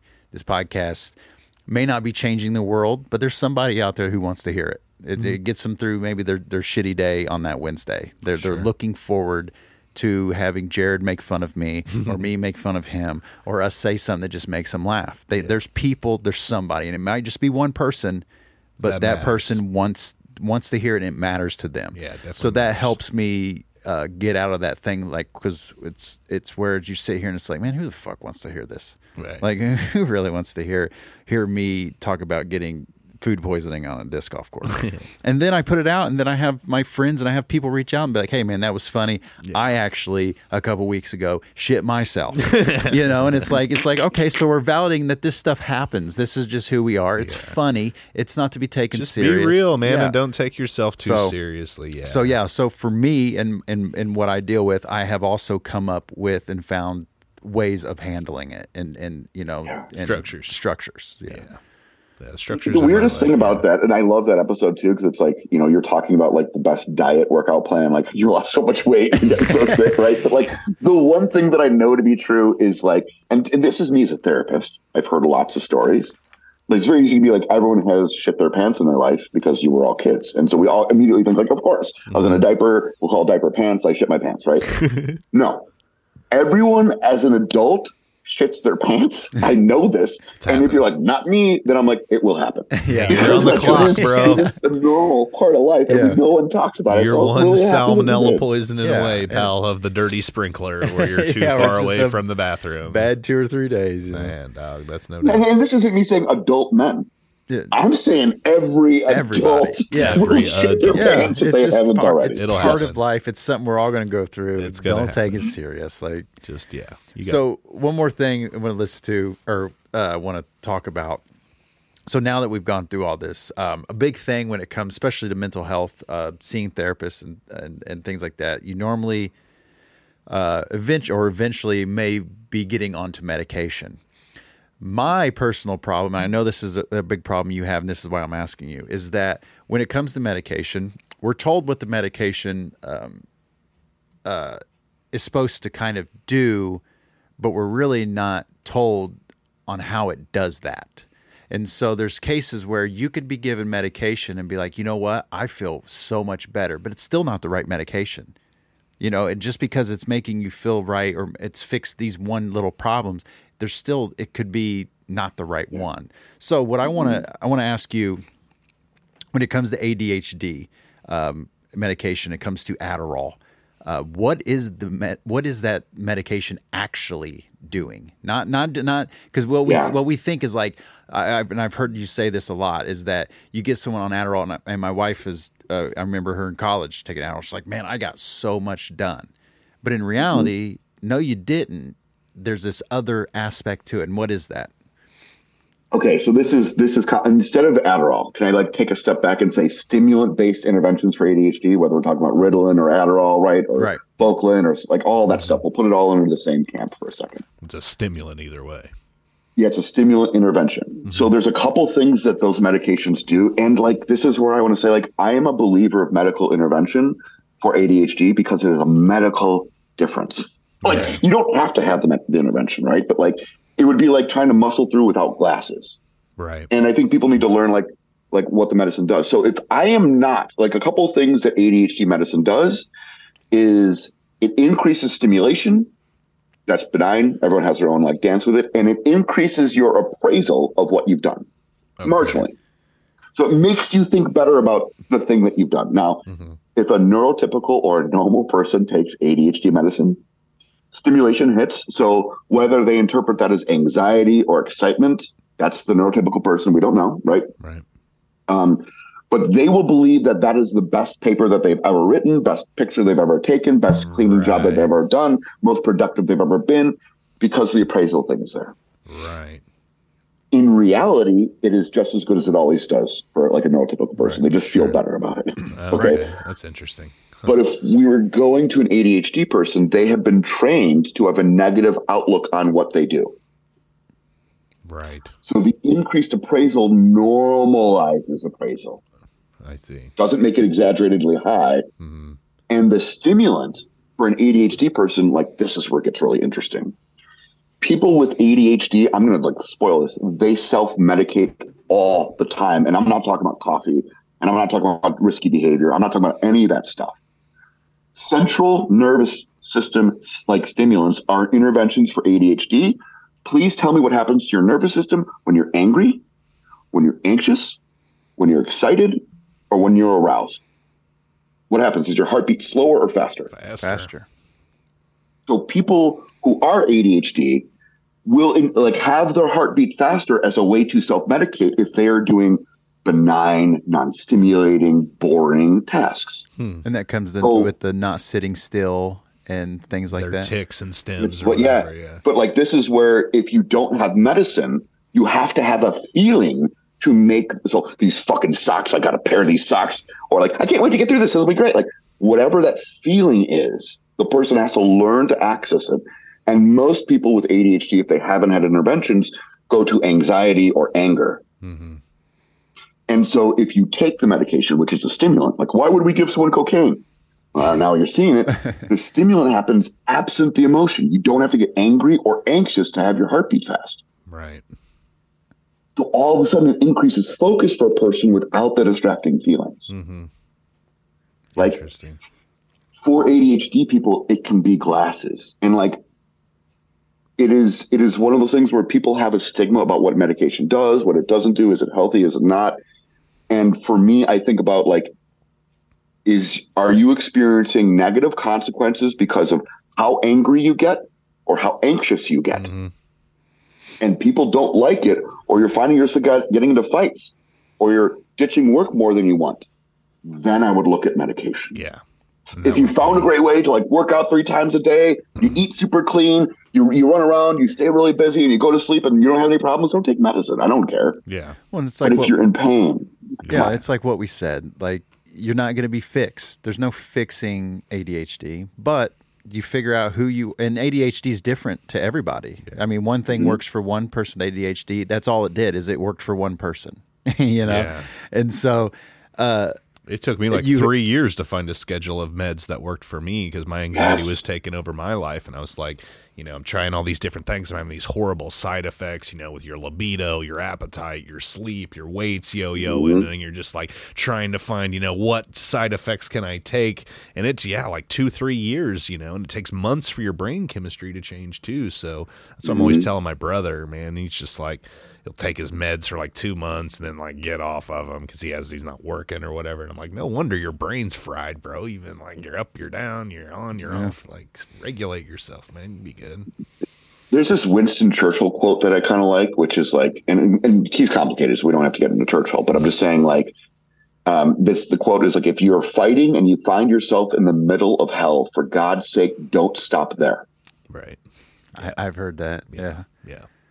And that's how it was, man. I just had to crawl my way out of there, dude. Yeah. I'm still, like I said, I fight it all the time, man. I'm in therapy. I'm still on my meds. You know, I deal with you know anxiety and depression, and you know uh, some other things, and that's okay. You know, because my life's okay right now. I play D and D with my buds. I got a cool podcast with my friends here. You know, so I'm I'm uh, I'm in a pretty good place right now. I was real bad when I first moved back to like during COVID. I left LA. I just had back surgery, man. I'd failed out in LA. I was down. I was hurt physically. I was hurt mentally, man. I was in a bad way, son. Bad, bad. part way. of like and i think it's important for us to be able to be vulnerable with each other that's a really Yeah. important part of like healing and what men are trained not to do That's what I'm and saying. i think I'm like trying a, to nip that in the a big bud. part of me being vulnerable with you um, jared is like my job i love what i do for a living. I love being a trauma therapist. I love being an adhd therapist. I love like doing the things that i do speaking and training but like my work is really intense at Sure. times. And like i really there's a lot of risk and i love attending to it. And by the way i also really love my clients. Mhm. and Jared, you are part of like some really restorative self care for me because, like, a couple times a week, we sit down for hours and problem solve about things that even if it results in death, it doesn't hurt my life. Right. Yeah. And I can't thank you enough for like giving me a playground and being there for that playground. It really helps me in the world. I'm glad you joined the game, man. You make it much more robust having you as a player. You're an excellent, excellent part yeah, of the game. J- uh, Jim always talked highly about. He loved you, having you when in the you game, joined, man. man. He, was so happy to have you. In the Yeah, he always talked about how how much of a because you you buy in, you buy in, and that's what the game's all about. If you just if you if you buy in and you enjoy it and you get in there and you're all about the buy in, man. So you make you make the game that much more. much Everybody more in robust. the game makes the game what Yeah, it is. it's great, It, it's like walking into a doctor's office. You know, it's whatever energy you got is what the a whole office is going to give back to you in a sense. It's very important for me too, for sure. The feelings I just had when you guys said Jen is like Yeah. so real that I got to speak to for a second. Like, I have I, I met him for not enough time. I needed to know him longer in my life. I'm jealous of everyone that did. Yeah. It was a gift to be able to like be with him, and like like his energy is uh, is really like energy that I like being with. But like I also didn't know if he hated me or liked me after a couple weeks. Yeah. it's like That's the it's like, I same no impression he gave to a lot of Um, people. We always said Jim Jim hated everybody. He just hated his friends a little less. That's Yeah. That's part of being a Vogel. yeah, that is part of being a Vogel. Yeah. but because he's like he was so i think specific and and the way he talked about narrative and story in life i know that he didn't mince words and so like to hear that he talked highly about the way i played d&d like that just made me tear up i was like oh my god Yeah. Yeah, mm, jim said something nice about me when i wasn't there i'm taking that to the bank Yeah, 'Cause for sure. I got the total opposite because my character got killed, and we had one time, one day where I couldn't get on a play. He got mad at me about it, so I was like, "Oh fuck it, my character's dead." Then, and I just never went back and played. So then he just gave me shit for the, la- the next grief, years yeah. after all that, you know. um, so I got the opposite end of it. So he just wanted people to play, you know. yeah, he loved playing. Um so we'll get close here to wrap. But I, I got, we did, uh, we we posted on our social media and just asked people, told them that we were having you, and if they had any questions, if this is stuff that they've dealt with, to, uh, you know, question, you know, ask questions for free. You know, you don't you don't have to free therapy here. And I told everybody you'd be more than happy to. But uh, our friend Mari Helen um, from uh, Nevins, she used to come in on the on the the Sundays. You remember Mari? She put in a question here for for you. She said, I'm nearing my 40s and beginning to question whether I have ADHD, as others with the condition have pointed it out behaviors to me. It seems like such an effort to get diagnosed, and considering I've spent so long managing as is, my question for Dave is what are the benefits of getting your ADHD diagnosis as an adult? Great question and mari like oh my god so the populations that are often ignored and misdiagnosed with adhd women and any non-white person. The stereotypical like image of what adhd is like an adolescent white kid. And like all the all the things we look at like to normalize that like you know, it's hard. And women have this incredible amount of social con- like social pressures and social like hoops to jump through and- that the pieces that are normalized for ADHD are like normal that make you a bad woman. And so it's easy to hide parts of that or just think like I'm just a lazy one or I'm not a good one and you don't see any of the behaviors as part of ADHD, you just see them as part of you being a bad person. And so hmm. in your 40s, nearing your 40s at any point in time in life, what I notice people is number 1, if you think you have ADHD, I would go see your primary care doctor. I'm going to keep saying this. This is a medical issue. Right. Like, if there is a lot of complicated psychology, go see your psychiatrist for sure. But talk to your actual doctor yeah. because it's you know, and if your doctor is like this is complicated, you might want a neuropsych. There's there's all hoops and testing. But what I've seen the medication do for people, whether it's and, I, and I'm sorry, I sound like a med person, right? No, even the awareness of what the what the diagnosis is and how you fit into it i've seen that change people's lives Yeah. like people in their 50s saying things like i read books now which Yeah. which they can't admit to anyone Yeah. but me but like all of a sudden they see like totally different or i can get up in the morning Yeah. or like like is it really this easy for everyone i feel like i'm cheating and like what i will tell you is most people with adhd when they find an intervention that works for them whether it's medication whether it's therapy whether it's just insight the first thing they do is i probably don't have adhd I'm cheating. This would help anyone. Right. Yeah. And literally, my job as a therapist to be like, interventions are. It shows that this doesn't help neurotypical people, like marginally, like it doesn't help them. Yeah. It really does help you. Like, what does it feel like to have experienced societal neglect and had it finally attended to? Yeah. I'm sure it's revelatory. It's like, yeah, it's Oh, opening your eyes like, for why the did people time. not see me when I was younger? And it's like, now we have to do that work. Yeah, right. Let's put this on the list. Yeah. But Mari, like the, the worst thing that would happen is you find out you don't have ADHD. It's something else. You work towards that, or you find out it is, and all of a sudden, a like circle gets the circle instead of a square, and everything makes sense now. Everything Like, makes sense. Please go see, like, go check that out. It's that's what for me. totally like I worth it. said, yeah, I thought I was physically ill. When I found out it was mentally ill, that tempered my expectation moving forward for getting help and made me, you know, much more uh, responsive to get it. You know, like I was going through all these physical tests and yeah, was tubes and blood work and blah blah blah. And it's just like, oh, I should go to therapy and like group, you know, maybe three times a week for a year or two, and that's what I did, and it worked. it's and I want to get to the other questions. Josh. I'm so sorry, but like Mari, this is the other thing I'd say. Like maybe you organize in piles. You don't know you're organizing in piles, but maybe you got a stack of mail and a stack of magazines and a stack of this. And like there's organization because this is bills or this is new mail and this is old mail, but there are piles. And those piles come about with ADHD because object permanence is an issue. When things go into drawers, they disappear. So people naturally have things messy all over their house. They don't want to change things, but we're taught to think that we're bad people. We can't be organized. Like there are so many things that I wish I could just validate for you. We don't have time, but like Yeah. That's why understanding reduces suffering. That's great. Yeah, that reminds me of a couple other of my good buddies that I hope are listening on, on this. Yeah. Uh, so our, our buddy Rowett, who you guys um, talk a lot. Yeah, you guys And are close friends. So one thing, Love I, Row. one thing uh, I want to go through. the- This will be the last thing, but I, I I met you guys in Chicago. We went and played disc golf. Uh, you two were t- were talking about this, and uh, I never, I didn't really butt into it because it obvious to me that this had been a conversation that had been going on, and you guys are continuing on and whatever. But I found it fascinating later in time when I asked Ro kind of what you guys were talking about. Um, so the idea of reality. Okay. So the subconscious and delusional behavior, how are they connected? And what is the difference between a delusion and a dream? I want to like, I want to have a we row it. We need a much longer conversation about that. um, I think I think like when we're talking about real delusions, when we're talking about really intense behaviors, we are talking about the judgment of a belief system. Mm-hmm.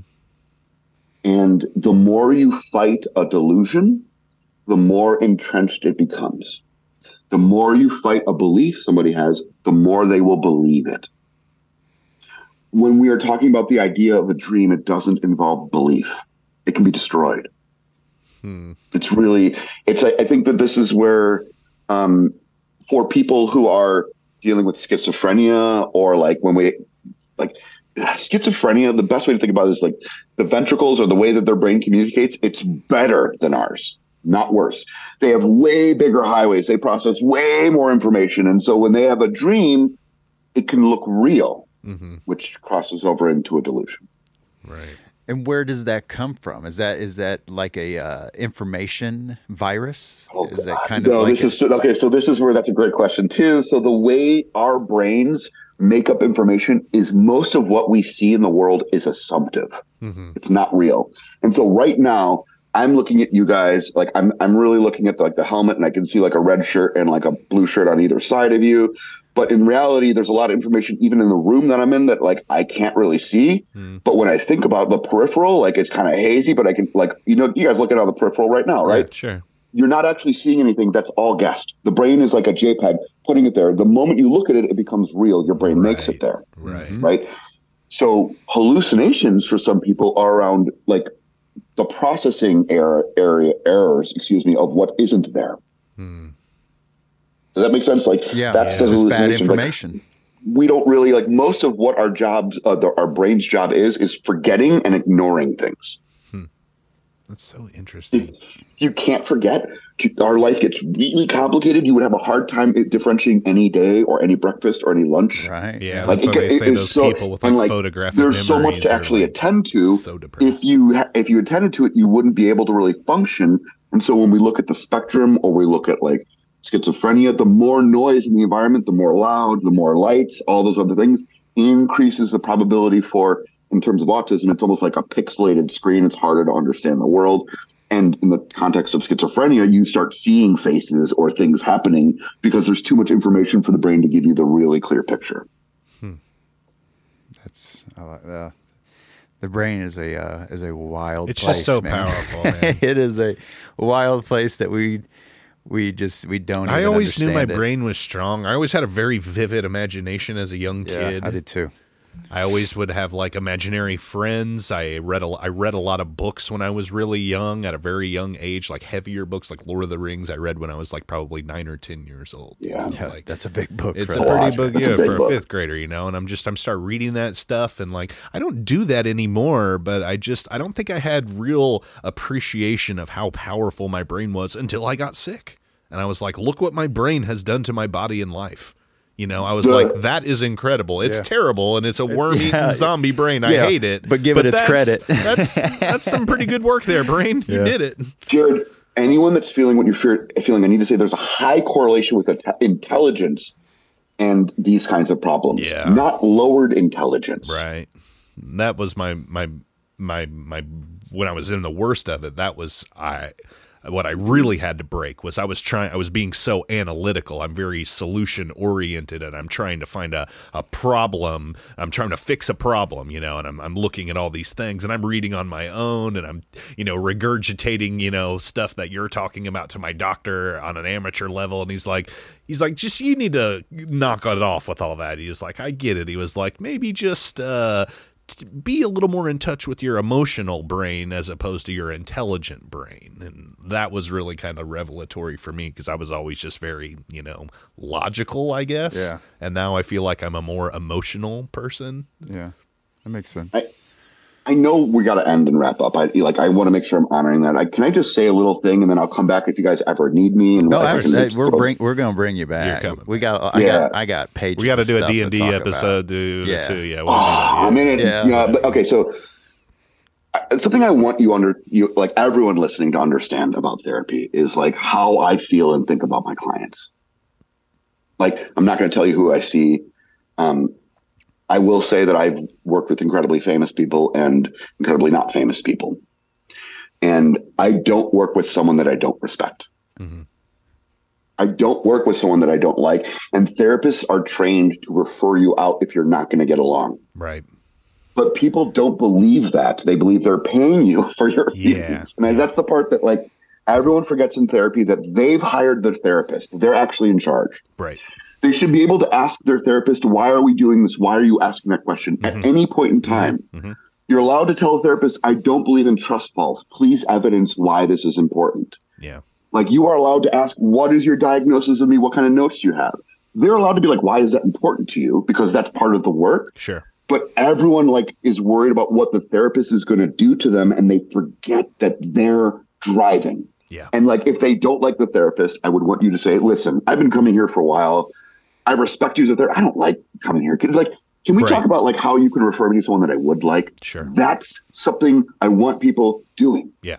I've recently seen clients who were interviewing three or four therapists before they picked one. Yeah. And they're like i'm seeing four people right now. Like I, I haven't picked one. And i'm like awesome. Yeah. Like because how, what, actually how you feel about the person if you think they're an idiot or you think they look kind of cool or you like the, the cut of their jib it's like that actually is a great predictor for how effective therapy would be absolutely absolutely Yeah, there's a um, you have to trust them there's a company that's gotten getting pretty big when it comes to uh, called BetterHelp, and Yeah. that's the one thing BetterHelp does is that they say um, you you get to pick your therapist. If you don't like the therapist, and within 24 hours they have another one, they put you in another interview until you find the one that you want. It's like Baskin Robbins, man. Definitely, yeah. definitely search around, shop around. You know, if you if you get, I got lucky with my first therapist in Evanston. Uh, his name was Dr. Robert Farah, And I mean, he was great. He's the best therapist I've had. He's the standard for me. Yeah. And I mean, like, I've gone through probably almost 10 since then in the 10 years, you know, like, you know, I've moved around quite a bit as well. But yeah, I mean, like, don't just hang on to somebody. I, I was having bad outcomes with a guy, uh, you know, for three, four months. And I, yeah, I just told him, I was like, look, you know, like, I respect you. Thank you for the work we've done. This isn't, you know, feeling great for me. Uh, Do you have someone after this time that you might, res- like, refer me for? And he was like, I got just the guy. And, like, I was with that guy for another, like, year and a half. And that guy was great. So yeah, definitely shop around, man. We're we're in a capitalist society, you know. Yeah. Go crazy. Take advantage. It's also like you guys are doing a needed intervention in terms of talking about really small town American that is often made invisible. And Yeah. and what I want to remind people is telehealth works. There's no magic in the room. I haven't been in the Um, room in years. Yeah. So like if you're in rural places and you want to go find someone in a major city in your state, do that. Yeah. Like and typically there's there's more diversity of choice in major cities. course, Not yeah. better work, but cho- more choice, which I think is important. sure. But there are options here for yeah. sure. And then, and then the, they have the option too where you can do video or no video. You can just do a, a regular phone call, or Yeah. you can do face to face, however you like.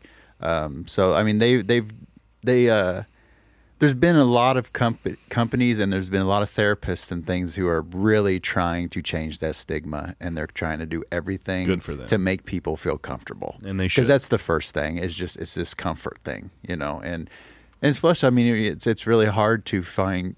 Um, being comfortable while being vulnerable. Yeah. And while Yeah. while And having to face and admit some things that maybe have been in kind of in the back of the brain that you kind of think about yourself, but you're like, there ain't no way.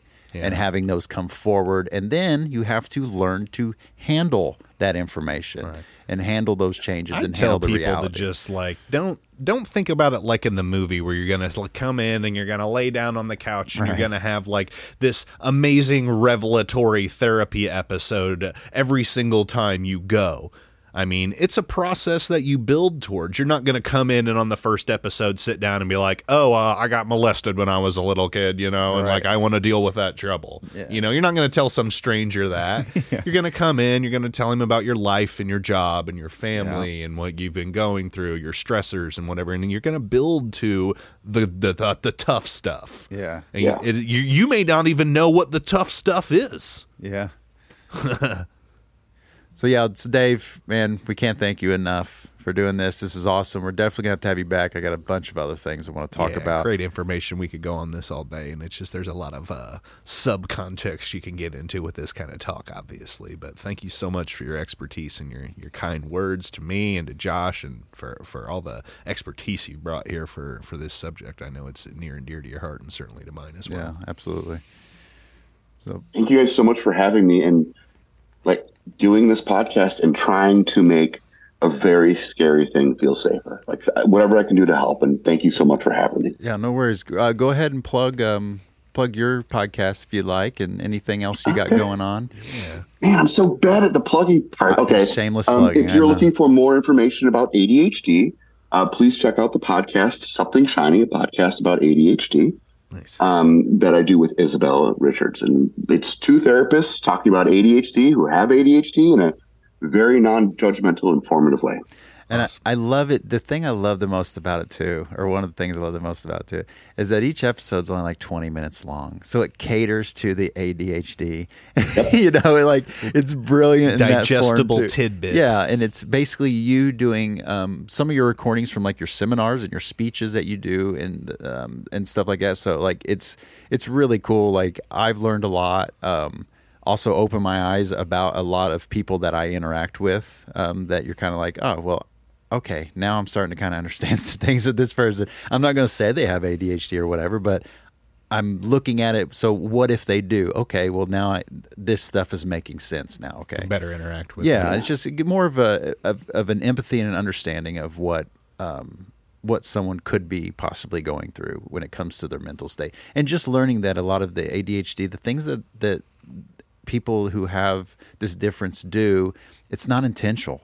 None of it's intentional, and having that that you have to understand that first. Yeah. And um, I think with parents who are raising children um, with ADHD and things like that, having this understanding that what their kid is doing is not intentional, Um, they're not doing it to upset you. They're not Yeah. doing it to uh, ruin your day or anything like that. It's, a just- medical thing, like you said, just- like nearsightedness. That Yeah. was very revelatory to me. Yeah. So hopefully, I mean, I, this really uh, we get some people who get some real help from from this inter- this interview and this episode. Um, it's really cool. Like I said before we started, we're not going to have a whole lot of these. So when we actually have the opportunity to teach people things and show people uh, some useful uh, ideas or thoughts into their life, it, it's awesome. It's exciting. for sure. So yeah, man, we love you. Thank you so much for doing this. Tell Robin we said hi. We love yeah, her. give our love to Robin and everybody up there in and uh, we'll see you very soon, buddy. awesome. Love is back. Awesome. I love you guys. Take care. And thanks everyone for listening. And you know, go be courage or courageous. Yeah. Awesome. Thanks, Dave. Thanks, Dave. All right. Awesome, guys. guys. So, yeah, we're going to have the Melon Party hotline again. If you have any questions for Dave that you might want to ask that we can pass along, you got 317 520 3168 for the Melon Party hotline. You got your email, the Melon Party Pod at Gmail. Let us know what you thought about the episode or if you have any questions or anything about what we spoke about today. Yeah, and absolutely. You can find us on social media. We got the, the only the two. We got them on Facebook uh, and uh, Instagram under the Melon Party. So yeah, thank you guys, and uh, we'll see you in a couple weeks. Awesome. Peace. Take care, guys.